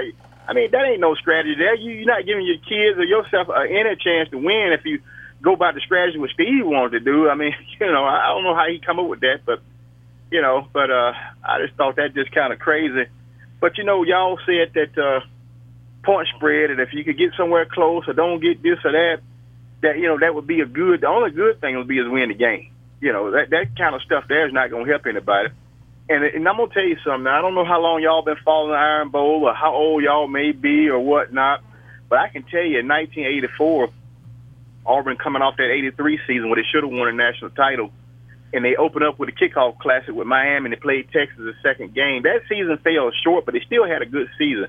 And that was a very talented team. You had uh, Bo Jackson at the, one of the halfbacks, Brent Fullwood, uh, Tommy Age in that backfield. Uh, that offensive line had big old Steve Waller, was All-American, that went on out and played for the forty-niners for several years and got a big old uh, uh, World Championship N F L ring on his finger, Super Bowl ring, if you will. And uh, as far as the defensive standpoint, uh, they had, uh, oh, it was loaded. Uh, Ben Thomas is, is, is in some capacity now with the team, uh, some kind of support staff or whatnot. I don't know if y'all ever heard of Ben, Ben Thomas, but uh, no. He's a big old nasty defensive tackle. And, uh, you know, you had other people on that team, uh, Gerald Robinson and Williams. Uh, one of those guys, let's see, Williams was out of Valley High School. Uh, he went to the N F L and had a, a nice time there. And, and Robinson out of Notasauga was playing behind Williams, and they were both of them were all conference and all, ended up being all Americans at some point. And had good N F L careers. Uh, uh, Greg Carr, uh, All-American linebacker, uh, just to name a few. And that team was more talented than that Alabama team. Alabama was struggling. I, if I'm not mistaken, uh, Alabama barely either barely became bowl eligible or didn't go bowling at all in eighty-four. I can't remember as far as that. I think they might have went to the Sun Bowls. They went anywhere, but was uh, coming in the game all beat up, uh, hoping to win to try to get in a bowl or uh, salvage the season or whatnot, and. Uh, managed to beat an Auburn team that year. Uh, I think they stopped Bo. Wait a minute. Fullwood, uh, hold on a minute. Bo went the wrong way. That's right. And they gave the ball to Fullwood. And Fullwood was stopped uh, short of the goal line and didn't get in at the, at, at the very end there. Yep. So, uh, and that team ended up winning. So the Iron Bowl like this, you ne- when you get an Iron Bowl, you never know what may happen. Even though Auburn got embarrassed last weekend and looked something like a junior college, if you want to call it that, or, or something worse, Uh, something ten times worse than Mississippi State or Vanderbilt, if you want to go that route, considering the opponent they played. I wouldn't uh, just uh, say, well, Auburn ain't got no shot, even though Alabama might be this and might be that. But those Iron Bowls sometimes don't turn out the way you like. I mean, to be honest with you, I've seen several that didn't go the way I thought they should have went when Alabama was much more talented, had everything going for them. In some cases, uh, even might have had uh, opportunities to get in the national championship picture, or whatnot, or opportunity to go to Atlanta or whatever it was supposed to be in that particular year, or some big high-octane bowl game was on the line as long as they went ahead and took care of business, and things didn't work out. Ended up getting beaten by an Auburn team that had no business winning the game, but that's just the way it is. Yeah, no, I mean, we, we, we certainly understand what, what's possible in this game. I think we just got to look at the reality of who the better team is, and that's Alabama, and, and Auburn was at least playing better football until last week, and now it played its absolute worst game of the year. I mean, it's it's very poor timing for that. But, I mean, no, we, we certainly understand. I mean, there uh, to say the sentence that a Brian Harsin team uh, should have won the Iron Bowl, it tells us right there how – how much can happen in this rivalry, and certainly uh, the, the home team gets a huge boost for it. So we certainly understand the, the potential nature of it. But again, I mean, the, the line's fourteen and a half for a reason. I mean, Alabama comes into this as decidedly the better team. But the line is not going to play the game, and people that make predictions and sportscasters and people got opinions are not going to play the game. The players going to play the game. You never know. You know, you may have a guy that supposed to be All-American, supposed to be all this and that. Well, maybe he don't want to play eighty-five percent or one hundred percent. Maybe he want to play sixty-five that day. And maybe the player that ain't supposed to be playing uh, eighty-five, maybe he's supposed to be at sixty-five, but maybe he got his mind made up and he's just going to be eighty-five all, all game. And, and the players around him going to do the same thing and just won't quit and just see what happens. I mean, you just never know. I mean, you know, you never can tell. A person might have some personal issues going into this game that might be looking to be the bell cow, but those personal issues on his mind, and he can't focus and can't concentrate. Or he might eat something at the training table that, that might uh, give him upset stomach. Who knows? You just never know. I, you know, I mean, I'm you're not, you're covering I, all the bases, man. I, I just I don't know, man. Yeah. I mean, you just never know. Maybe uh, uh, Freeze might cook up some uh, strategy-wise that, that might irritate Alabama that they can't adjust to. You, if so-and-so might be down at the goal line. I remember one game. You remember two thousand ten? Yes. When Ingram uh, was running? Yes. And I think he he uh, did he run in the end zone, but he fumbled the ball just before he stepped in? Well, no, he he fumbled, and it, it rolled up the sideline okay. for about fifteen I, yards. Yeah. yeah. Antoine okay, Antoine Carter like came up from behind him and yep. knocked it out. Okay. But had he not fumbled, he clearly would have went in the end zone and scored a touchdown, right? Right. You know, he fumbled well before it just yeah. it just kept I mean, going. Had he not fumbled, he was on the head, broke loose, and was on the way. You could right. clearly see yeah, he he got chased fumbled. down, and like right. Tom said, someone caught him from behind, forced the fumble, and the ball rolled in, rolled through the end zone. Yep. Okay, plays like that make a difference. I mean, you know, uh, Coach Brian and everybody else said if Pat died too. In a game like that, there's always going to be four plays that's going to make the difference. But you never know when those four plays may may show up. So you never know. I mean, you, you just you just never know. Yep. You could be down to go on the one yard line and turn around and hand it to a fullback if you put one in, or either quarterback might sneak, but yet just before he crosses the line, he he drops the ball, mm-hmm. or he's just handling a snap or whatnot. nineteen ninety-seven, nineteen ninety-seven, Alabama's running the clock out. All they got to do is run the clock out, and they decided to throw a little swing pass to Ed Sissom, and Auburn hits him. He fumbles it. Auburn recovers. A couple plays later, they kick a game-winning field goal. Right, and that got uh, Bruce Arians fired as offensive coordinator. And, of course, we know he went on to the N F L and, and won Super Bowl gold, so things worked out for him. But, you know, if you think about it, he should have known better. He never should have did anything like that. Sure. But things you know, happen. But it, it, huh? So things yeah. happen. But we'll see uh, what happens uh, Saturday. I'm gonna call y'all Friday or whatnot. I'm sure they're gonna start showing those Iron Bowl uh, on E S P N or E S P N U or somebody within the next day or two, and we'll get to enjoy those and whatnot. So I wish y'all a happy Thanksgiving. Eat all the turkey and dressing you can eat, and cake and pie and everything else, and just lay out and just throw up or whatever they do to you. But have a good one. You too, Anthony. Have a happy Thanksgiving. That was Anthony called from Auburn. Joining us on the Orthopedic Clinic phone line. I hope to eat a lot of turkey, dressing, others, and I, I hope to then not throw up. Ham. I'm I'm a big ham guy. I like ham. Oh uh, yeah, I I like we, turkey, but I also like we, ham. We have ham usually at uh, at Christmas, but uh, no, I am I I was kind of more on the Ferg train of like let's let's just figure out how to cook the turkey. We we can all yeah. we can all do this. It's it's very attainable. Uh, to have yummy turkey and uh, but yeah no I, I I'll I'll do everything Anthony said except for throw up hopefully uh, but appreciate uh, Ward M. Steve and Anthony for calling in right there on the Orthopedic Clinic phone line as we head to break. Want to give everyone a special opportunity that's listening right now. We have two Iron Bowl tickets oh. that are available. And we usually say first caller to call in, but we want you to answer a trivia question first. So okay, we want you to answer this. Not the you don't have to give us the series record, but the first person to call in and tell us how many times Auburn has won the Iron Bowl, you will get two tickets to the Iron Bowl. That's three three four, eight eight seven, three four zero one or toll free one eight eight eight, nine Tiger nine. The first person to call in and tell us how many times Auburn has won the Iron Bowl we'll get two tickets to this Saturday's Iron Bowl inside of Jordan-Hare Stadium. Again, be the first caller to tell us that right now at three three four, eight eight seven, three four zero one. Sports Call returns after this timeout.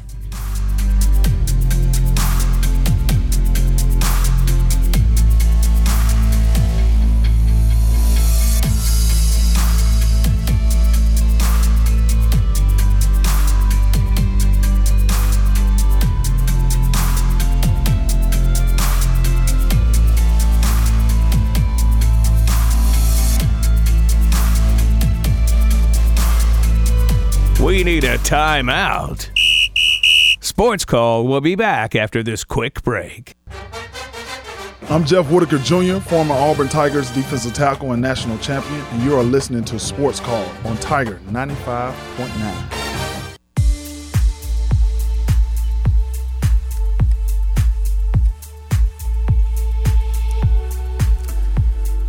Welcome back to Sports Call, Tiger ninety-five point nine. Ryan Lavoie, Brant Daughtry, Tom Peavy. And folks, they're still available. I, I know Google works, okay? I, I, we don't have to know it by heart.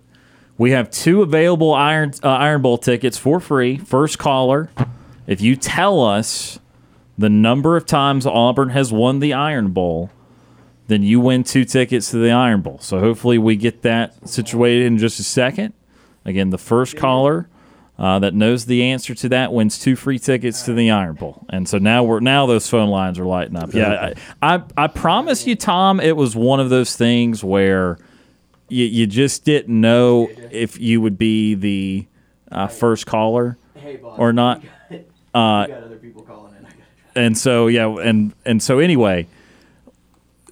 It's still available. First person uh, is wrong and needs to uh, needs to uh, yep.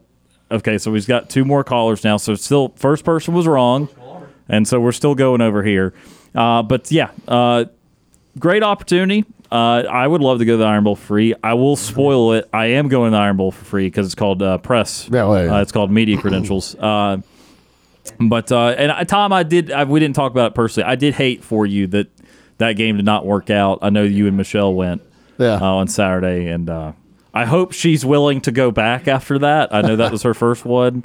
Uh, but, uh, yeah, it could have been better, and I know there will be a lot of people experiencing first Iron Bowl, and just the, the first time you experience something, you want to be a good one. Well, you know, the thing is, I Michelle, you know, she handles it how she handles it. She's an adult. She, you know, it's whatever. Uh, Seeing all the people posting stuff on Facebook of taking their kid to their first ever Auburn game, it's like, wow, that's bad. Yeah. It's like, your kid's first memory of going to an Auburn game was the worst loss in program history. Great. Yeah. What a way to start your Auburn fandom career. Okay, we got uh, – we still do not have a winner. Uh, one person was wrong. One person was named J J pranking us, so we're very aware of, of J J's ex- uh, existence.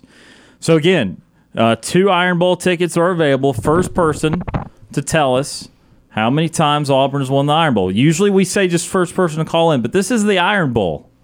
Like, we, we could we could look at Google. It's, it's, we, it's okay. I, I, you'll you'll never believe this. We got two callers. Uh-huh. One called in. I answered. It was J J doing a voice. Uh-huh. Then that voice hung up. Then J J called back and was like, "I got you, man."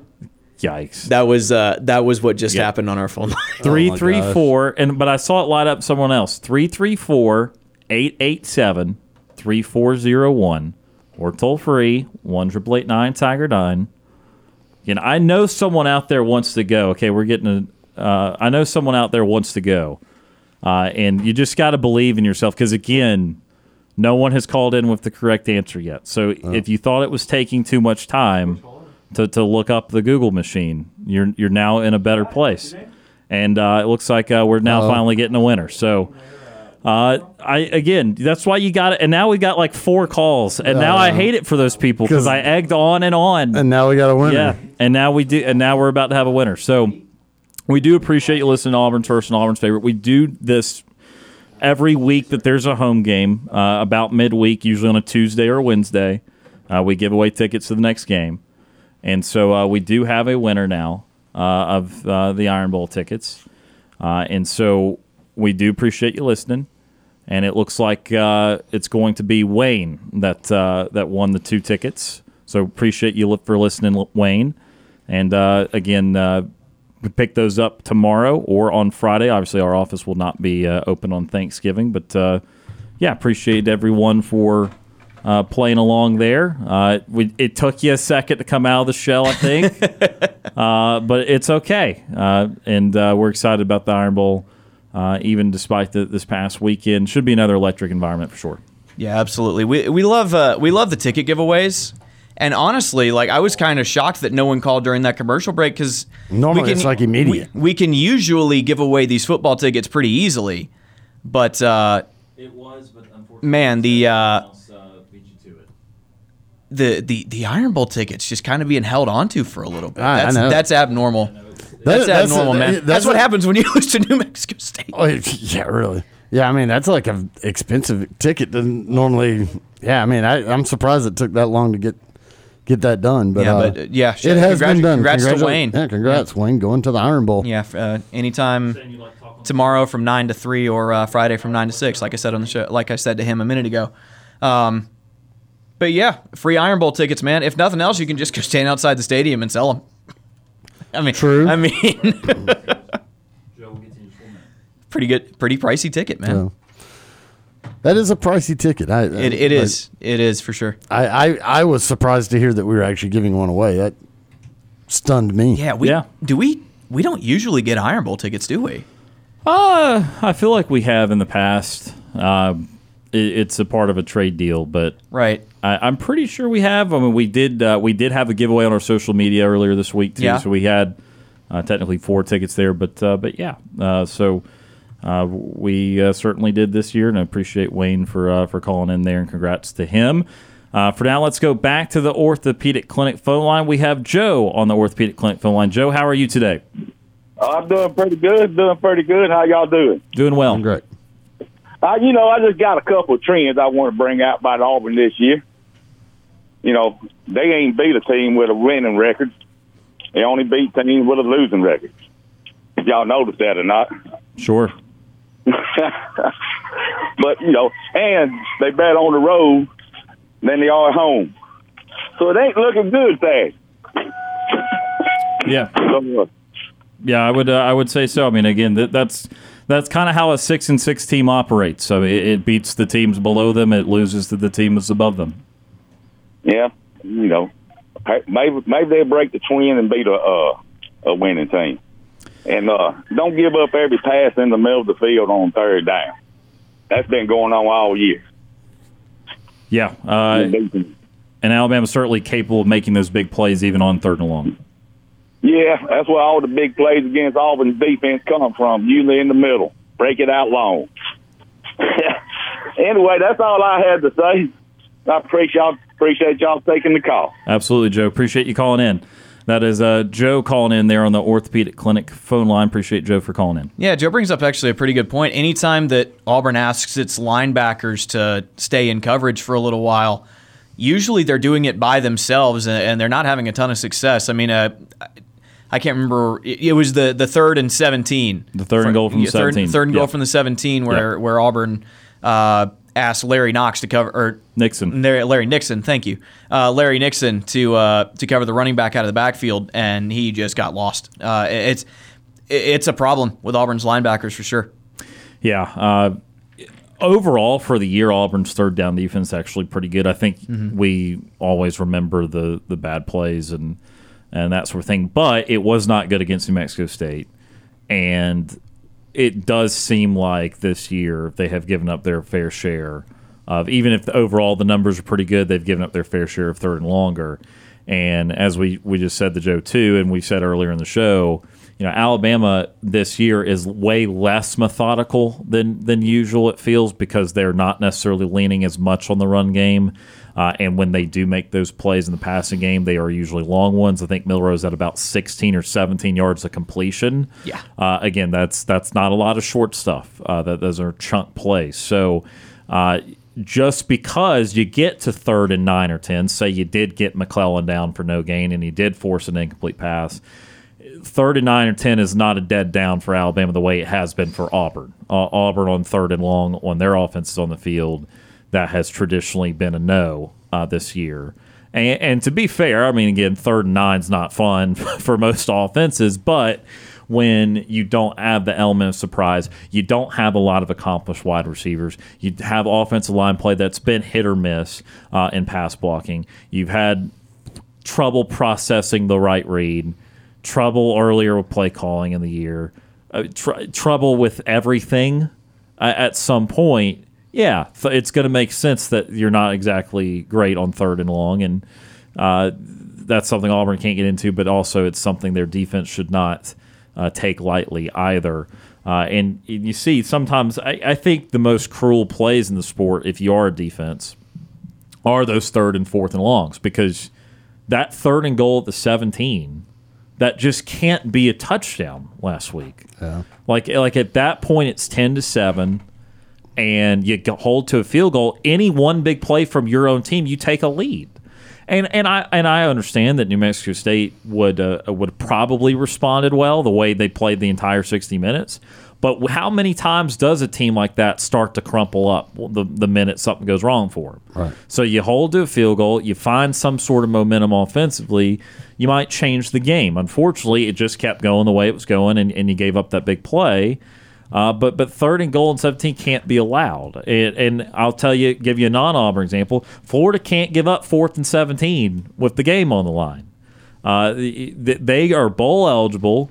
Maybe the narrative around Billy Napier shifts a little bit. You go get a top ten road victory, and then you go into that Florida State game without their starting quarterback at home at the Swamp. Swamp will start to get kind of swampy. Mm-hmm. Uh, but you give up fourth and seventeen. And so, yeah, the, the, it is certainly memorable and more maddening when you do have those third and long, fourth and long lapses. I, I will I will absolutely agree with Joe there. We're going to go ahead and take our next time out of the show. When we come back, we'll start to wrap up hour number two. A little bit later, we'll get into some Auburn basketball. They're back in action tonight in Eble Arena against Alabama A and M. And again, more of your phone calls on the Orthopedic Clinic phone line. You're listening to the Tuesday edition of Sports Call on Tiger ninety-five point nine.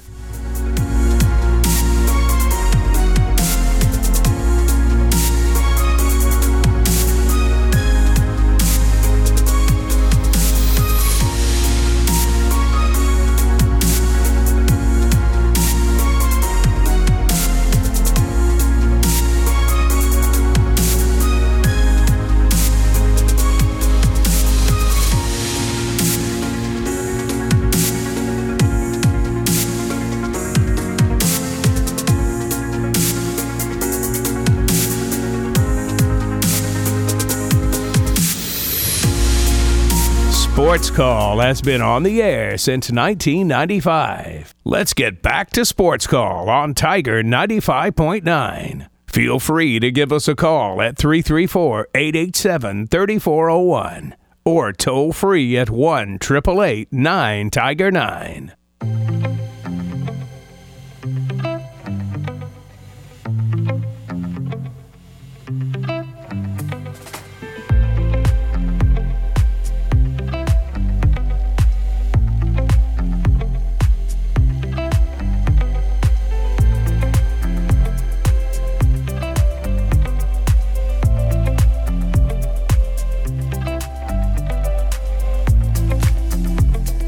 Welcome back to Sports Call on Tiger ninety-five point nine, the Tiger dot F M and the Tiger Communications app. Ryan Lavoie, Tom Peavy, Brant Daughtry with you here on this Tuesday. Another five, six minutes left here in the second hour of the show.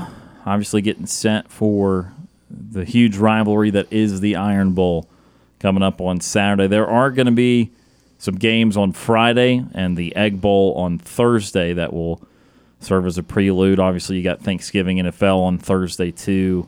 Always, uh, it's always been a part of the tradition. There is that N F L on Thursday. There's also, Tom, I didn't know if you knew this. We mentioned it briefly in the show that's going to air tomorrow. Did you know there's an N F L game on Friday this year? Oh wow, no, I did not. It's on Amazon Prime. No, I won't be able to watch yeah. it. Yeah. Uh, it's going to be on uh, around the, the time of our show on Friday. Okay, and it's basically because the Amazon package usually has a Thursday night game, and Thanksgiving's sure. Thursday, but the networks carry all the, the Thanksgiving games on Thursday. And uh, so they, they gave Amazon Prime a kind of uh, a a redo of sorts and said, okay, we'll we'll put you we'll give you an N F L game on Thanksgiving week after all, but it'll just be on Friday. And I'm going to make it clear, as you'll hear again tomorrow on our show, uh, that I don't really need that. And I understand the contracts. With the contracts, you got to get them a certain amount of games, but uh, N F L on Friday, the day after. Uh, huh? Nothing screams more America than football, Black Friday, and on a streaming service. Oh, yeah. uh, so anyway, uh, so the busy football week. It, it starts very much before just Saturday with all those rivalries again with the N F L on Thursday, the Egg Bowl Thursday, and then several college football games on Friday, and uh, the biggest one on Friday being uh, the Oregon-Oregon State game. And uh, we'll find out all the playoff rankings tonight and where everyone is. I will say this in the few minutes we have about playoff rankings is that I want to see if they jump Washington over Florida State. Yeah, uh, because there's two reasons you could justify that. One, which I, I don't like this reason, but it's, it's a reason. Some might feel this way, is Jordan Travis is hurt. What are they now actually?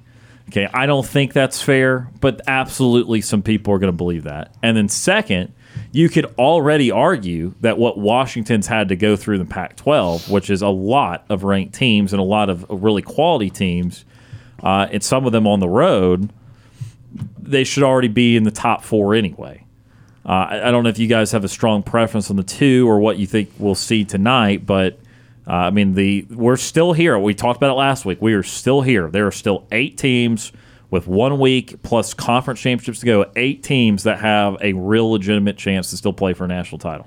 Yeah, I personally don't really care if I'm either Florida State or Washington if I'm in the top four, because I feel like when you look at Ohio State and Michigan, the loser of that game, if everybody else holds serve, is going to be out. So both of those are going to be in as long as they keep winning their games. Um, now, it, it, it can get a little weird if Michigan loses or if Alabama beats Georgia in the S E C championship game. Do you keep both of them out? Do you punish Georgia, even though they're a one-loss team and they lost to a team that's going into the playoffs? It, it, it gets a little funky if that happens, but if I'm Florida State and Washington, I feel pretty confident that if I win out, I'm in. I, I feel that way, too. Uh I think that this is just setting up to be the first first year since kind of twenty fourteen. I think there was some griping about the Big twelve because they didn't name that conference champion. It was right. T C U, Baylor, and it, no one benefited the Big twelve from that. I think this has the real potential to be someone is legitimately and justifiably mad at the end of this, mm-hmm. because I could see that situation happening. I, I said this last week, and again, for the four-team playoff, this, I'm not – I don't believe it for the four team, but I believe it just as a general concept. If Alabama beats Georgia in the S E C title game, I think they both should still be playing in a, in a tournament that they can win a national championship in. Uh, I don't like it's those two schools. I, oh. Not at all. Uh, but I think that's the reality of I don't think that those two teams would have done anything in this year to say, you know what, they don't deserve to play for a title. And I still think the concept of, oh, well, you didn't win your conference means you can't win a title, so the second team in the country can't come from the same conference. I mean, I, I granted it, I don't think it would be frequent, but I think it can happen. I think it happened quite clearly in the Alabama L S U year of, of twenty eleven. Uh, I think it's happened when Alabama and Georgia played each other in the title game. So, I mean, it's unfortunately, I hate it's involving those two schools, but this is kind of my, again, I get on the pulpit almost once a week during these playoff rankings and say, hey, this is why I want more than four teams, because I think all these teams, most of them, even with another loss, still deserve. Again, Michigan, Ohio State. Let's use two teams we dislike, but more generically speaking. Do you think Michigan, Ohio State should not have the opportunity to play in a playoff of un- undetermined teams just because they lost to one another, if it's assuming it's a close loss? In a four-team scenario, no, but I'm saying uh, the horizon suggests that that should not be enough to disqualify you from a – a playoff, because what proof do we have that you're not better than all but one other team or zero other two other teams? Yeah. I ugh, I don't know. It's it's obviously a very tough question, and it's why we're expanding to twelve teams, and um, I I'm very interested to know, like, okay, when we go to the twelve teams twelve team playoff, are we still going to have this argument for team number thirteen, or when you get to the twelve-team playoff, is team number seven going to be mad that they weren't six because they don't get to host the playoff game? Right. Do they feel like they're better than team six or team five or whatever? Do, do we get into those kinds of semantics, and do we see expansion yes. from there? I mean, well, the answer will be yes. Right. We will. Everybody's going to be happy no matter what. Right. If you get to twelve, whoever was that thirteen and fourteen, they're going to like, we should have been twelve. Right, right. So it's going to happen, but I do think it. I do think there is legitimate necessity to say we need to expand from four. Sure. sure. No, I, I one hundred percent agree. The first team out will always say we should have been in, and right. there'll always be that. But you lose some justifiable anger when you have three losses. Yeah. Or when you lose two games at the very end of the season when you knew it meant a bunch. When you lose one game the entire year, again, that's what we're talking about. When especially right. you lose one team to a really good team, which would be the scenario uh, in Georgia and the Ohio State-Michigan losers case, is like, well, again, I, trust me, I'm no stand for these teams, but if we're talking about having a national championship, then I don't see why one loss to a great team disqualifies you from that when it's in the regular season. Right. And just or or or yeah, I mean, Alabama Alabama beats Georgia, wins the S E C championship, and still gets left out because of the one loss to Texas right. way back in September. Yeah. And it's like, but then Texas gets, or you you put Bama sure. above them, and Texas gets left out. You uh, then you're them, like, you it's like team. we yeah. beat them head to head. I think I think yeah. the Something's only gonna be wrong, mad man. Yeah. I think the only way everyone can be happy is if Georgia Tech beats Georgia and Auburn beats Alabama. I amen to that. Uh, amen. That's that's best case scenario, right? Uh, yeah. Uh, it's certainly not what I'll bet on. uh, I think but, Auburn definitely has a much better chance on taking care of business than Georgia Tech uh, does.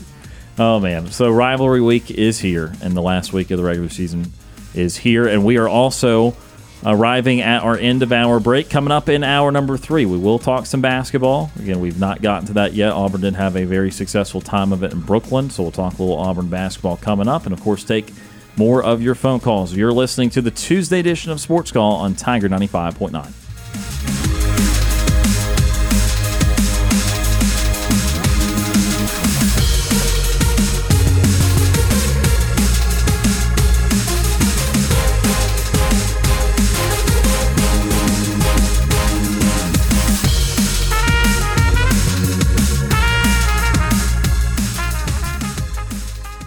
Two hours of Sports Call are finished. Don't touch that radio dial. We've got one more hour to go.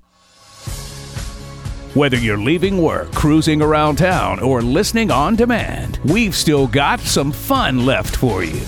To be part of the show, give us a call at three three four, eight eight seven, three four zero one locally or toll free at one, eight eight eight, nine, Tiger nine.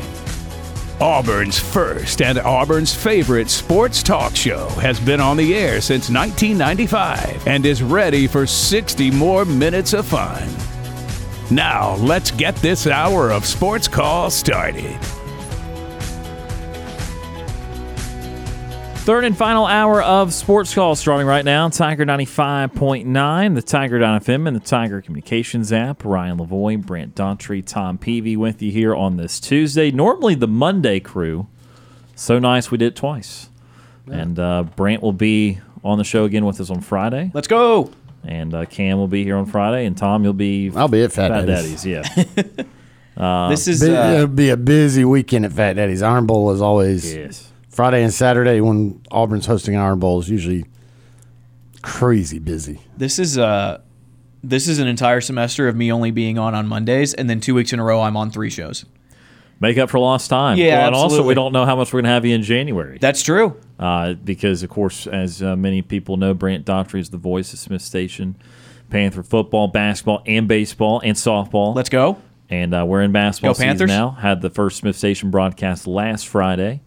Uh, against Russell County, and going to have several more coming up throughout the month of December and January. We're going to have Beauregard coming on, Tiger ninety-five point nine basketball starting next week uh, with their season getting underway. So it is basketball season-ish.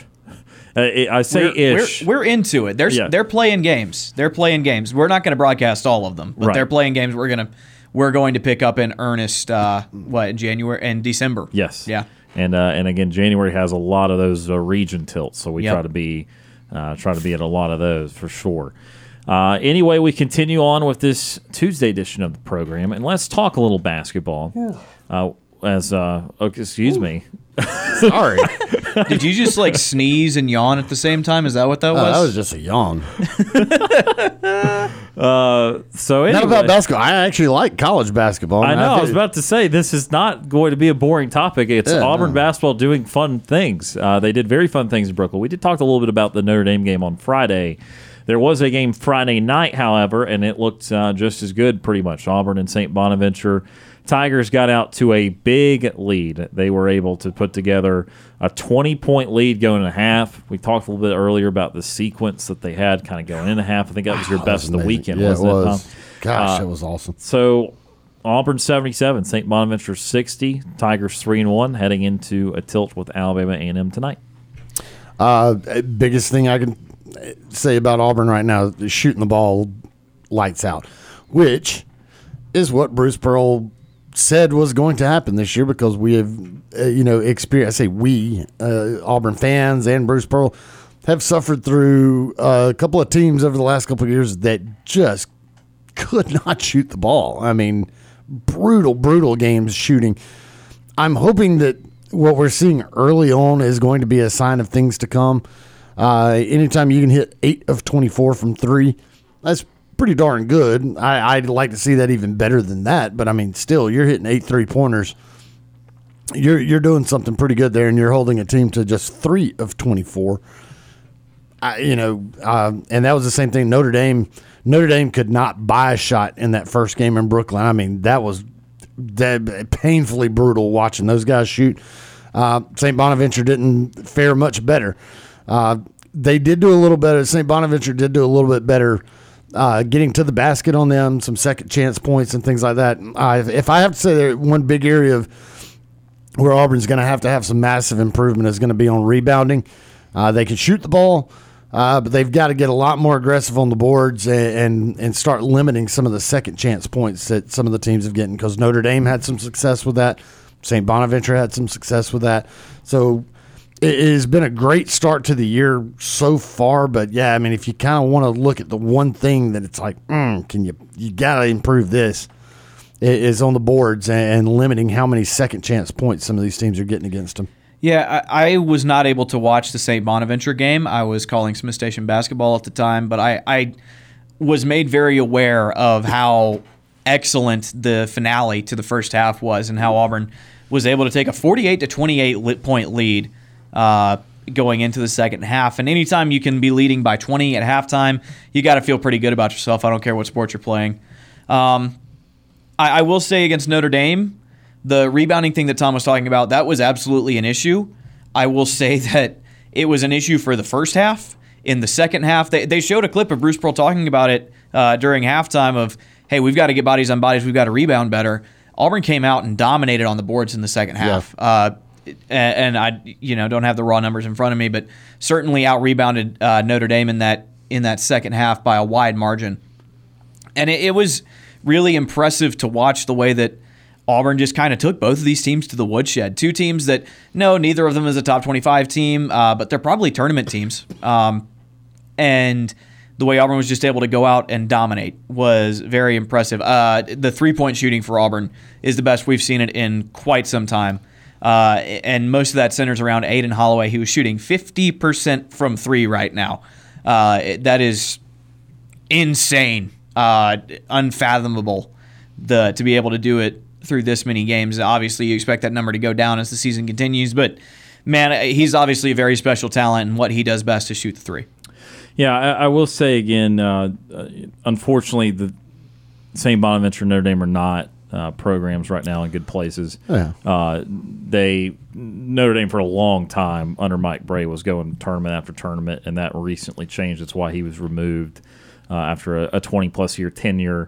I, I think both these teams are, are destined uh, for disappointing seasons, but I think that to do this so thoroughly on a neutral floor, that's what you were looking for. Auburn was was heavily favored in these games. They were favored by fourteen and a half against Notre Dame. I think it was nine or nine and a half against Saint Bonaventure, and, and you cleared there in both games, and you cleared pretty convincingly, uh, especially given the Saint Bonaventure game. I mean, it was, I think Saint Bonaventure cut it to like twelve, and that got the commentators excited because that's about as close as it had right. been since midway through the first half. So uh, Auburn did a, a nice job here, and I think that, look, there is some danger in saying, oh, everything defensively is fixed because, well, you know, I mean, Saint Bonaventure and Notre Dame, again, are not going to be of the shooting acumen that we're going to see in this league. Alabama's putting up millions of points so far. Uh, Kentucky is putting up a lot of points so far. Tennessee's good, et cetera, et cetera. Uh, but clearly for Auburn to have back-to-back performances holding teams around sixty points, I mean, that that that to me is already a sign of improvement no matter who the competition is, because even Southeastern Louisiana uh, was looking far more competent than that yeah. offensively. And if you're Auburn, there is something to, oh, this team's shooting poorly from three. We're going to make make them keep shooting it. We're not going to start letting them get a bunch of layups. We're going to keep them outside on the perimeter. And then I also think, too, free throw-wise, because that's something the first couple of games I was very wary of. It, like, it ideally is not a good situation for Southeastern Louisiana to shoot more free throws than Auburn. And, and that has nothing to do with referees. I was I was there. We saw it. It was, it was not referees. Auburn shot twenty-seven free throws against Saint Bonaventure. The Bonnies shot thirteen. Yeah. Okay, that that that's it's a big a, discrepancy. That that's a very good thing to know that Auburn could defend without fouling. Now, you want you want to talk about percentage? I think it is going to be a concern all year long about Janai Broom's free throw shooting. I think, think it just is. The rest of the team, you take Broom out, was fifteen of sixteen, uh, so that uh, definitely passed the test there. But Broom was uh, a rough four of eleven.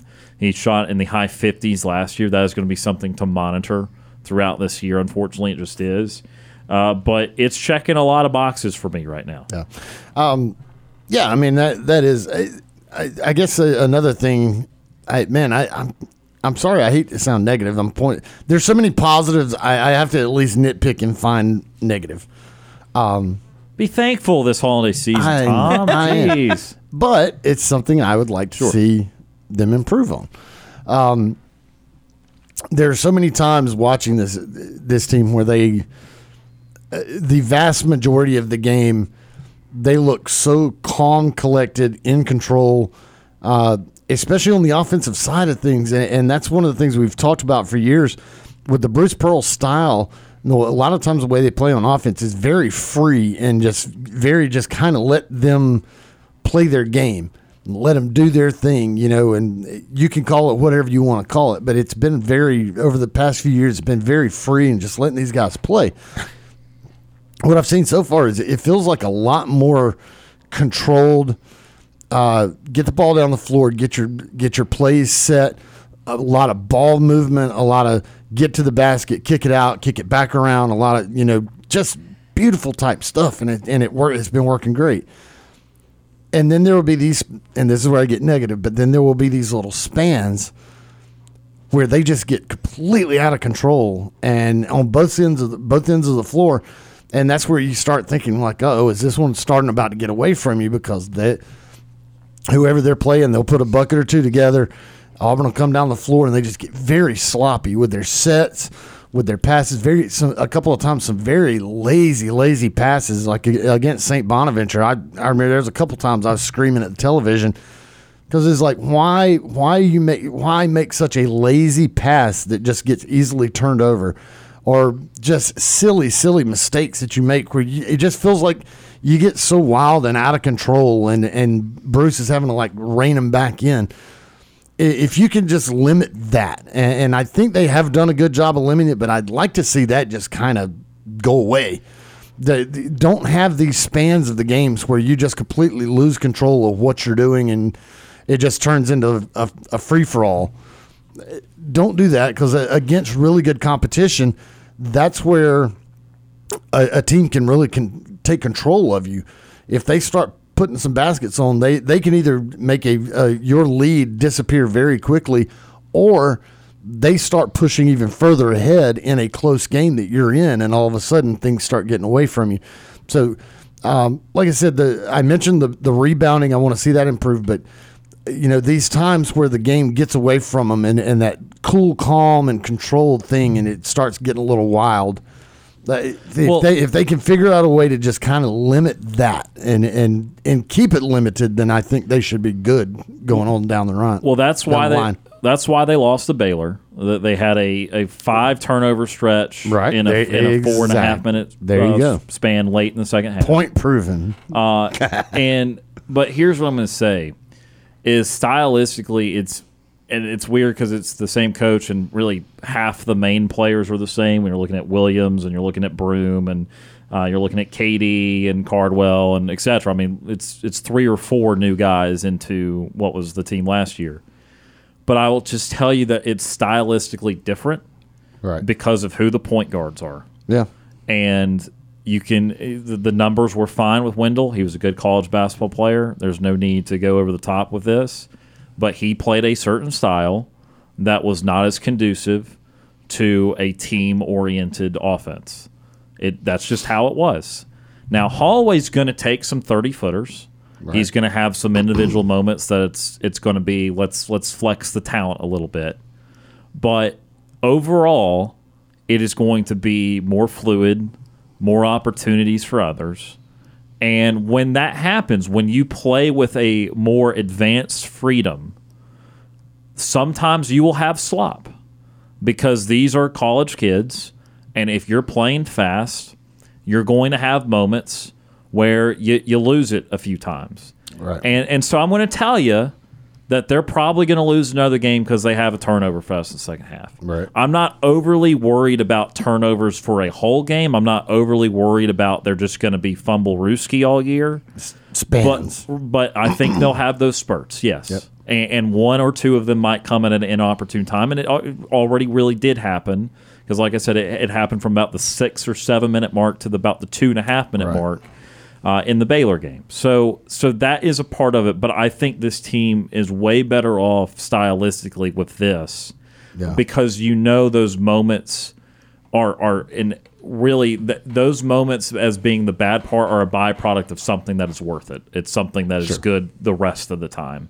And I talked about last week, I think when you're just trying to compare some of these guys to last year's team, because, again, you're just talking about replacing a few guys, I think that Baker Mazar is going to be a more efficient version of Allen Flanagan. Yeah. I think that, again, you're going to have a more explosive, more explosion than, than Wendell Green when you have Aden Holloway. I think you're going to get a better version, more valuable version of Trey Donaldson. I think Broom is experienced. He knows what he's doing in this league now. Williams certainly can continue to maintain this level of play. And then you still all that, you still have K D, who last year – was not particularly good until later in the season. Then he got it going as a six-man. You still have that, but now you have Denver Jones to be a hopefully more controlled, again, more efficient, better shooting, a little more consistent scoring option for you, right. where K D, again, he might be able to be a positive in several games. He might be able to be the rabid jackal I described him as a couple of years ago and and be able to affect with his energy. I'm telling you what, guys, I, ho- I hope you saw the clip if you didn't see it live. He almost fouled Chad Baker Mazara as he dunked by himself. Yeah. Almost fouled yeah. him. He was so excited. He got so high, and that's the stuff that you love. Yes, there's some bad, but what I'm talking about is there's so much more on this team, I feel, especially from an offensive side of things, that you're not going to notice the games that he does not play well in as much as you did last year because of the style they're playing. There's more contributors, contributors. There's more ways to score. There's more shooting. And you're just not going to worry as much about if K D doesn't hit that little step-back three or if he throws one off the backboard trying to draw a foul. It, it's not good. I'm not saying let's let's have it at all times, but I don't think it's as vital that those shots go in this year. Right. And now you have the free-throw savant in Dylan Cardwell. yeah, I don't know if that's going to last, but I, cert- I certainly credit him for that game because – again, like I said, Broom was not shooting them well. no. And Carwell was six for six. And Saint Bonaventure, again, the time that they had cut it to about thirteen or twelve or something like that was about three to four minutes to go. And that's when Cardwell hit the free throws. Yeah. So they're actually kind of mm-hmm. sending inadvertently the right guy to the line. And then he made him. And and then then come back, any any fleeting thoughts of comeback right. were squashed there. But now, did, when there, didn't Bruce Pearl have a whole thing where he talked about it? He changed his whole shooting style? I can tell. It? No, yeah, yeah, you look at it. it it's a different It's a different It's still shot. weird. It's yep. still weird because, I mean, he's so big. Yes. A very, it, very large young man. There's not cool. much art to the ball, but it's got the touch. It's like a straight shot out of his hand without much art, but it's got the perfect touch to go in. So...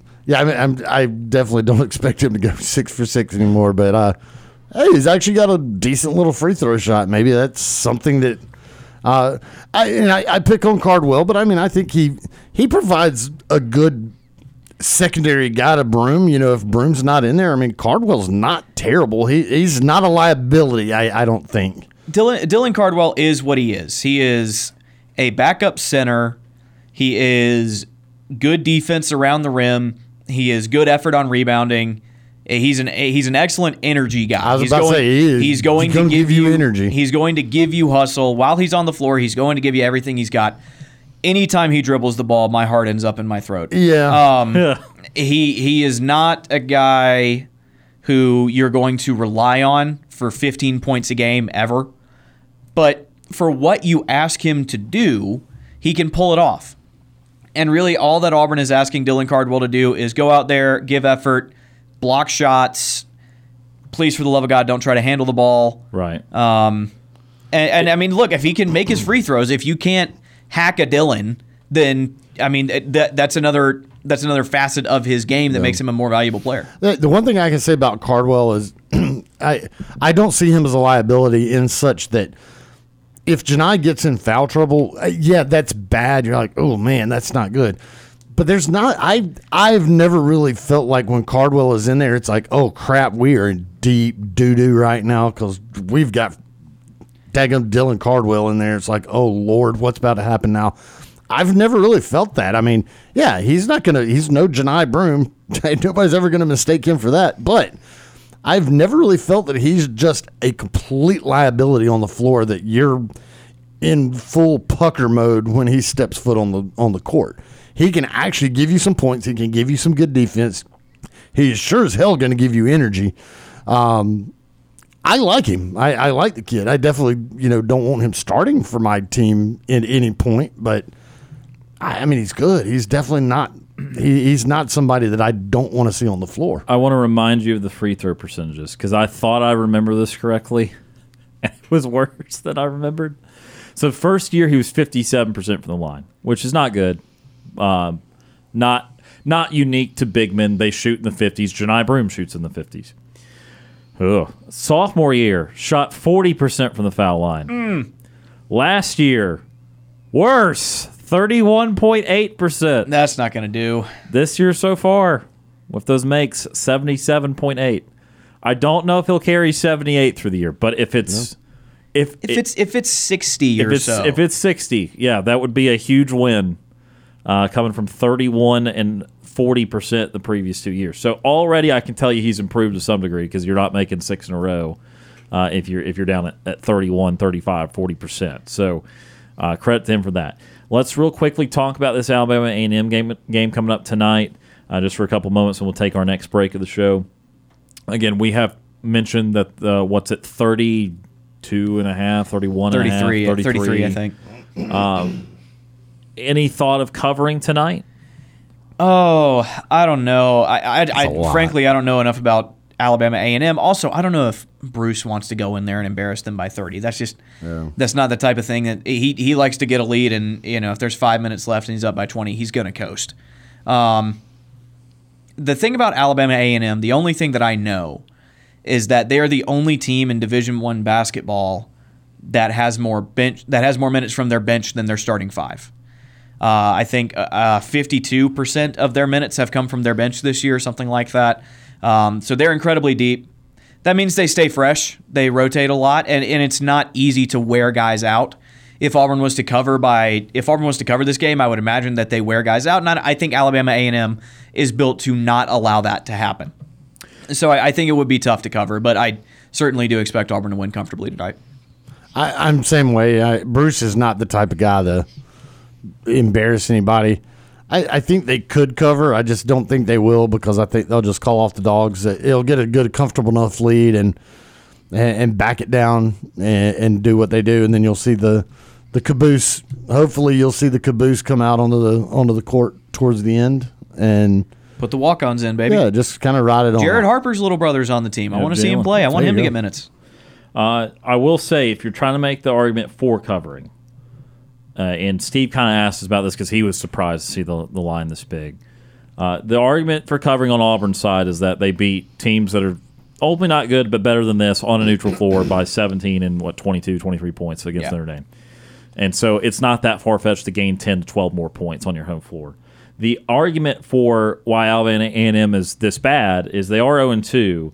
They lost to North Alabama eighty-three sixty-seven. Ooh. And they lost to Lipscomb, wait for it, one oh six to eighty-one. So Alabama yeah. A and M scored in that game, which, I mean, just giving to, up to lose by thirty points or more, I mean, you have to not score a ton.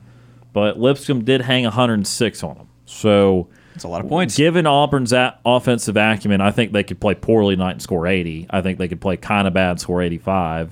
And I think they could play okay and score ninety. Uh, the, the, I guess to showing you what it's been like for Alabama A and M this year, and it's just Auburn scoring the eighties frequently. So I'm going to say they don't cover.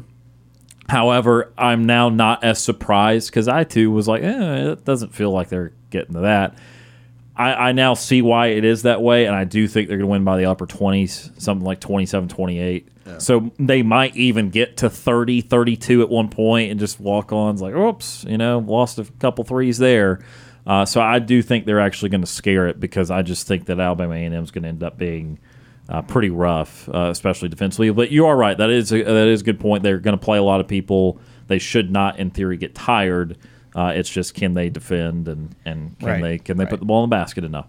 We're going to take our next time out of the show. When we come back, we'll have more for you. We'll talk a little bit a little bit of football coming up. And again, uh, final segment or two of the show. Again, tomorrow's show is a new show. It is not a live show, a pre-recorded edition of the show. So if you want to get another phone call in before Friday, three three four, eight eight seven, three four zero one locally or toll-free, one eight eight eight nine Tiger nine. Sports Call returns after this.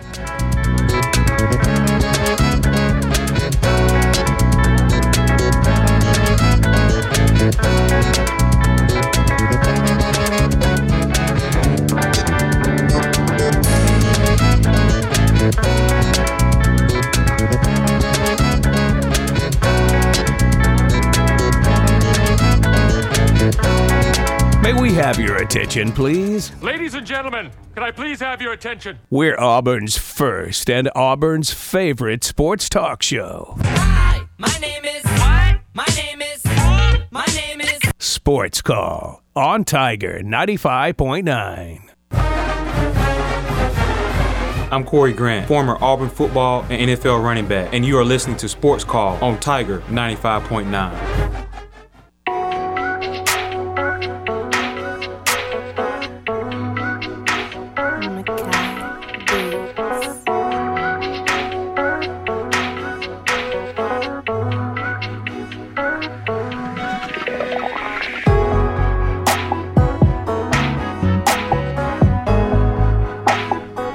Welcome back to Sports Call, Tiger ninety-five point nine. Ryan Lavoie, Brant Daughtry, Tom Peavy with you here on this Tuesday.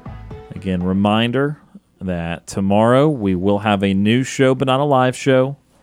And uh, we therefore cannot take phone calls tomorrow, but we have pre-recorded a full three-hour show. Did it that late last night, so I want you to still listen in and talk a lot of football, of course. Uh, do talk some N F L on that. Uh, talk about Thanksgiving traditions and that sort of thing. It's a fun show, and uh, so we'll have that on air tomorrow during this time slot. Thursday, no show at all, and then Friday, back with a live version of the show. Be happy to take all of your phone calls, get final Iron Bowl predictions, get you set for the big game and the big weekend of college football. Again, guys, there are there is football in the meantime, though. There's Egg Bowl Thursday night. There's N F L games on Thursday. Is that a big part of your Thursday, on your Thanksgiving Thursdays traditionally, the, the N F L games and the, and the Egg Bowl, or taking them or leave them, or, or what, what's that been like for you guys? Uh, Egg Bowl, Egg Bowl, we always try to watch it. My dad has a doctorate from Mississippi State, so I mean, we try to watch that. Um, you know, usually the the day is kind of so hectic that the N F L games, they're on the T V, and I'll watch them kind of as I'm back and forth between doing everything that I've got to do during the day. So, yeah, they're, they're on. Not as much of a tradition as the, like, making sure that the Macy's uh, Thanksgiving Day Parade is on uh, early in the morning. But once once the games get going, it's they're there, but I'm not, like, sitting down and just, like, focused on I have got to watch this N F L game. So, that, yeah. My family usually watches them. Uh, we turn on the Macy's Thanksgiving Day Parade in the mornings. As soon as that's over, we'll put it. We'll put the uh, the football on. Usually, everybody in my family naps after the Thanksgiving hmm. lunch, dinner, whatever you want to call it. Um, so while everyone else is asleep, I'm usually watching the football because I'm the only one in my family who really cares about the N F L. Everyone else is just like, ah, there's football on, whatever. Uh, by the time the Egg Bowl kicks off, everyone's usually awake, so we we typically watch the Egg Bowl when it's on because my family does love college football. Well, and the Egg Bowl loves to be wild. It's, yeah, it's always yes. a good way to end the end the Thursday. I mean, we've had guys lifting their leg and mimic peeing. Yeah, I mean, and then losing a game because of the it. the piss, the miss, and the double dismiss. That's it. Because uh, obviously, like you said, he, the unsportsmanlike conduct in the in the end zone, he misses the P A T, and then both coaches immediately got fired. Yeah, the piss, the miss, the double dismiss. That's right. So, yeah, we'll be watching the Iron Bowl. Uh, the Iron Bowl, yes. Yeah, I we'll, would hope so. We'll, we'll definitely be watching the Iron Bowl, but before that, the Egg Bowl, uh, the the Egg Bowl, the Egg Bowl. Where is that? Where is that one at this year? This one's Stark, Stark Vegas. Yep. Stark Vegas. Okay. Yep. Uh, States. I remember when they used to play that in Jackson. It feels like most of these games were played at neutral sites once upon a yeah. time. It, uh, you go far enough back in history, you had to play where you had a stadium. Yeah, uh, yeah. so uh, that that would be fair. But uh, yeah, no, the Egg Bowl is always a a, a really fun game. Again, national importance not usually there, but again, if you don't think the pe- people of Mississippi care immensely about that oh, one, yeah. uh, that that's uh, that, that hatred's there, I can assure you. No few people uh, from the state of Mississippi, and uh, they all have an opinion, and it is a strong one. three three four, eight eight seven, three four zero one locally, toll-free one eight eight eight nine Tiger nine. Let's go back to the Orthopedic Clinic phone line. Next up, Michael from Auburn. Michael is with us. Michael, how are you today? Doing good, guys. Um, just had some quick questions. Do you think uh, Rhett Lashley will be in the S E C next year? I would have thought more likely if the Arkansas job right. had come open. Uh, you know, I guess Mississippi State could definitely still go in that direction. Uh, I think A and M, though, is going to be batting a little bit higher than that. I mean, it was it, it is an in-state guy, uh, but but I thought that Arkansas was probably the best fit for him, and now that job won't come open. Yeah, I'm, I'm curious to see that, but – speaking of him, um, I know when Gus was on the plains, kind of wanted the high-low, you know, because Rhett was one that was on the sidelines for the read option with Nick Marshall, and I was just seeing a lot more read option calls uh, with Peyton Thorne, and I didn't know if it didn't seem like it was – it kind of seemed like it was a predetermined keep or predetermined handoff.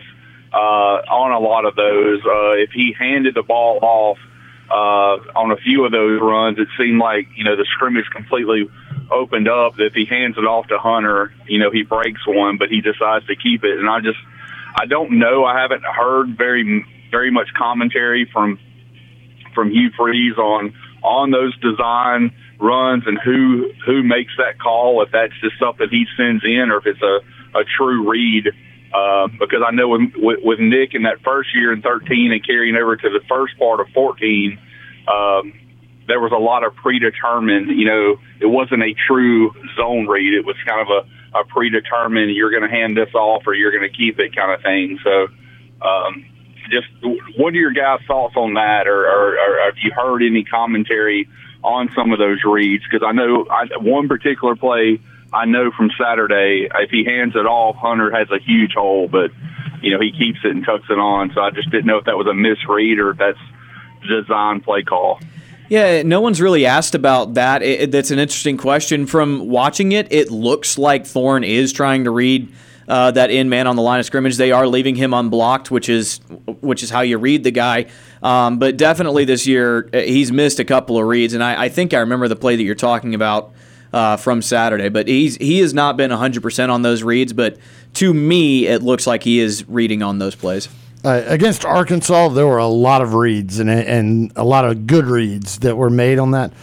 I, this last game against New Mexico State, I, I don't know. Um, I'd have to go back and actually watch the film since I was there watching it in person. But um, I would I would assume because of what they were doing with Arkansas that they were making true reads and probably just weren't making the reads, or New Mexico State had, you know, things set up to where even if they read correctly, they've got somebody there, or they just do what you call mesh rush, and you just meet right there at the at the mesh and just foul everything up. Yeah, and I, I know we we somewhat talked that we didn't think that there was going to be too many changes on the defensive side. Um, but do you think, uh, or who do you think we would look at on the offensive side if, if changes were made? Um, who, who do you think we would look at on that? And um, your thoughts on that? And I appreciate the time, guys. I'll hang up and listen. Absolutely. Appreciate the phone call, Michael. That's Michael from Auburn joining us on the Orthopedic Clinic phone line. I think whoever Auburn gets, if they do make changes on the offensive side, is going to depend on whether or not Hugh Freeze wants to retake play-calling duties. Because since he has re- since he has – in his words, become more involved with play calling, Auburn's offenses look significantly better. And I've been kind of beating the drum for saying, hey, you've been calling plays your whole career. There's no reason to give it up now, even because you're going to have to be able to recruit and coach at the same time. Sorry, that's the reality of this job. So if Hugh Freeze wants to take over play calling, I honestly wouldn't mind seeing Cadillac in that offensive coordinator role. Let him be more involved, uh, put him in a in a higher position. Or if you don't want to be involved in play calling, I don't know. Who, it, it would depend on who's available, right? Um, and who fits that style, because they're yeah, not going to yeah. suddenly go to a West Coast offense. Yeah, you're not you're not him. going to hire Jimbo Fisher to be the offensive coordinator right. under on a Hugh Freeze coach right. team. The offenses are too different. Um, but I, I honestly, like, I didn't. I didn't know who Philip Montgomery was before this year. Uh, I never had never yeah, heard that name either. before, so it it would probably be somebody that I just am not thinking of right now, because I, I don't know who all would be available, who runs that style of offense, and, and who it feels comfortable calling plays for it. I, I think the the point, the most important point there is it depends what Freeze wants yeah. in terms of, of what he's going to do play calling. Uh, I did. I was familiar with Montgomery's background, dating back to R G three and following him along at smaller conference football there at Tulsa. Offense is in general pretty good, but obviously did not turn out in the long term as a head coach there.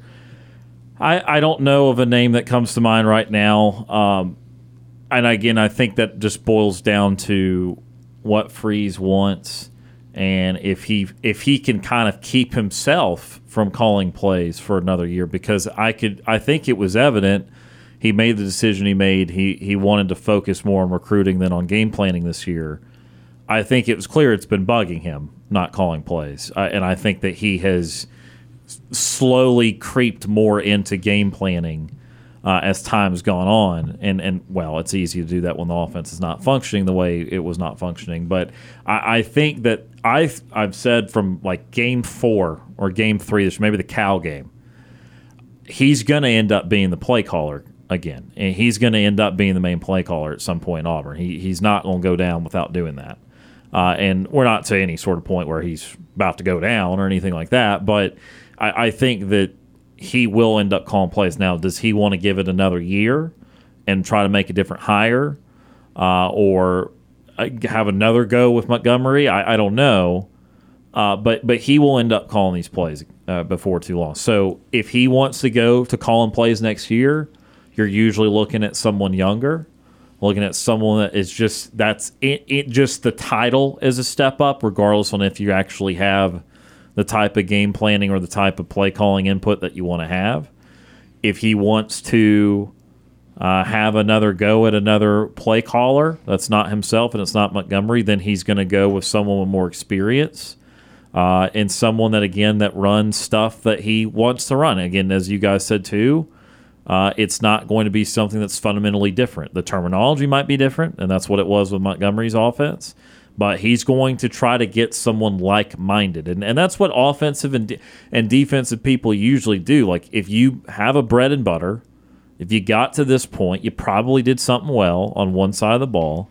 You're going to want to see that side of the ball played out in a similar way. And for Freeze, it's even more advanced, and people like him that do typically call plays, because they are even more invested and have even more of an opinion on what your what that offense looked like, because it's still more my offense, or if it's someone else's deep my defense. Like, if you've been calling that for a portion of your head coaching career, you've not detached yourself from that, and therefore you're going to have an even stronger input and opinion on what that should look like. So there's every reason to think that no matter how he goes, it's going to be someone with a very similar style that, you know, if it, if he's going to call the plays more of a, a yes man type of thing, or if he wants one more year to try try to test his resolve on recruiting versus game planning or recruiting versus play calling, then he'll hire someone else of the Montgomery ilk that uh, maybe just got fired from a head coaching job or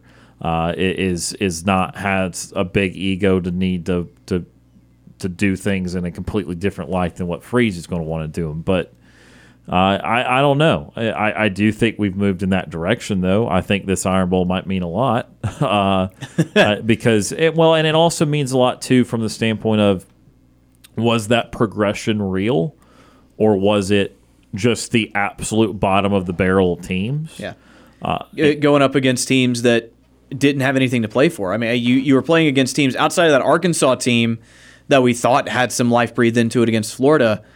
You beat teams that were dead or dying or didn't have any expectation when you beat Cal. Um, it, it, I think it was was it Joe that called in and said, yeah. You haven't beaten a team with a winning record. You're not going to beat a team that finishes with a winning record unless Cal pulls off an ups- upset this weekend. I think I think they're five and f- uh, five and six right now. Yeah. Um, so, so you, yeah, you're, you're not you're not going to pull off a, a a win against a team with a winning record. Yeah. Uh, so I don't know, but the Montgomery question will be interesting again. Uh, Unless there's something crazy in the Iron Bowl and a, a significant improvement, it's definitely going to be one of the hot button topics of, of the offseason. And of course, that kind of stuff can get decided uh, rather quickly. Final few minutes of the show now, about to get to a T V guide in just a moment.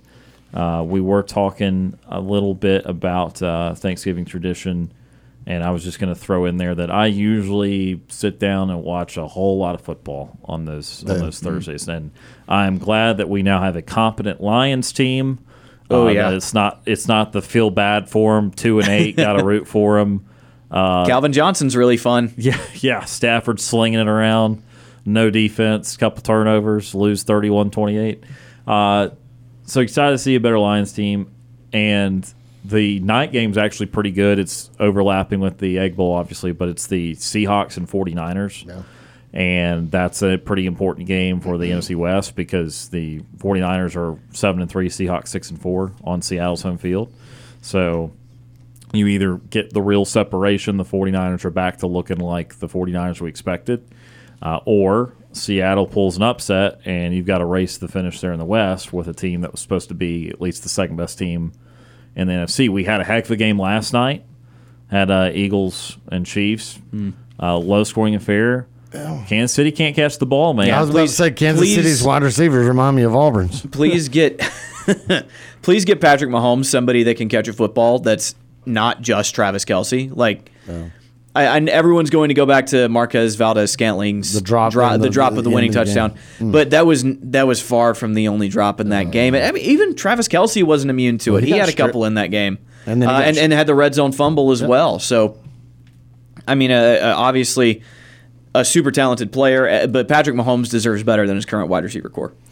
Well, and it goes to show you that, yes, everyone will make their – version of arguments. Well, he had so and so to throw to. Well, yeah, yeah. You, you have to have certain level uh, of guys because Mahomes has looked very normal this year. He he still has some abnormal freak plays, but just the overall scope of it, they've won with defense this year. Yeah. They're they're second in the league in defense. That's how they're winning. He's throwing to Kadarius Toney. Yeah, yeah.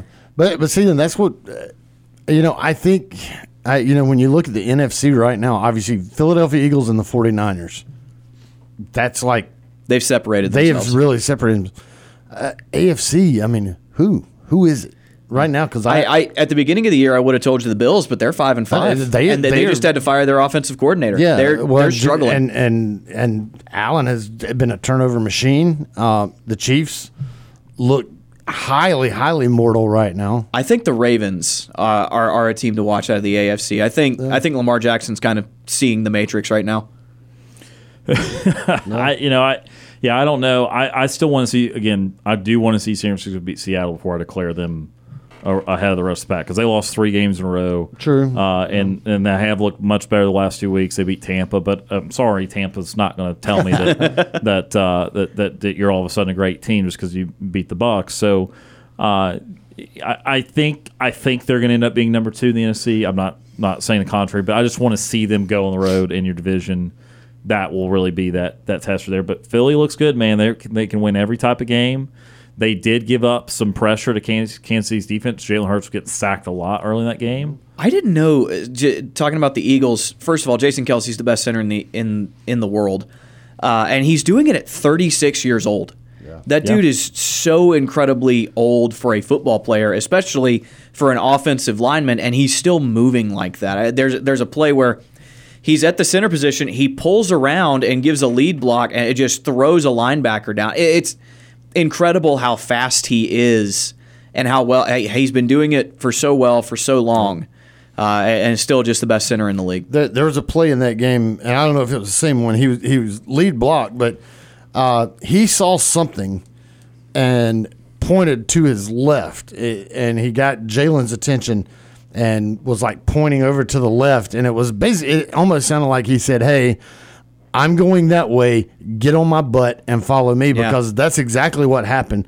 The the snap went, Kelsey came up, made a block, and went exactly where he was pointing, and Jalen Hurts went right behind him, and off they went. If you can I was get like, it, man, that's cool. If you've got a center who's fast enough to pull, you've got a freak athlete, man. Yeah. That's that's insanely difficult to be able to line up in the dead middle, snap the ball, and then get out and into it, and then out. get out fast enough into pull. Mm-hmm. That's that's incredible. And Kelsey did mull retirement this offseason, too. I mean, it, it might be about uh, about the end of his career. Well, and now so. Travis is talking about, Travis Kelsey right. is talking about all the, the, the, the bumps and bruises and everything. And I wonder why. Yeah, I wonder, I wonder if what ta- changed in his life. Uh, Taylor's like, baby, stay home. uh, so... Yeah. Anyway, uh, but that was a good one last night. And, it was. Uh, it was a good game. No reason to think that it couldn't end up being in the Super Bowl again, but uh, still a long way to go for that.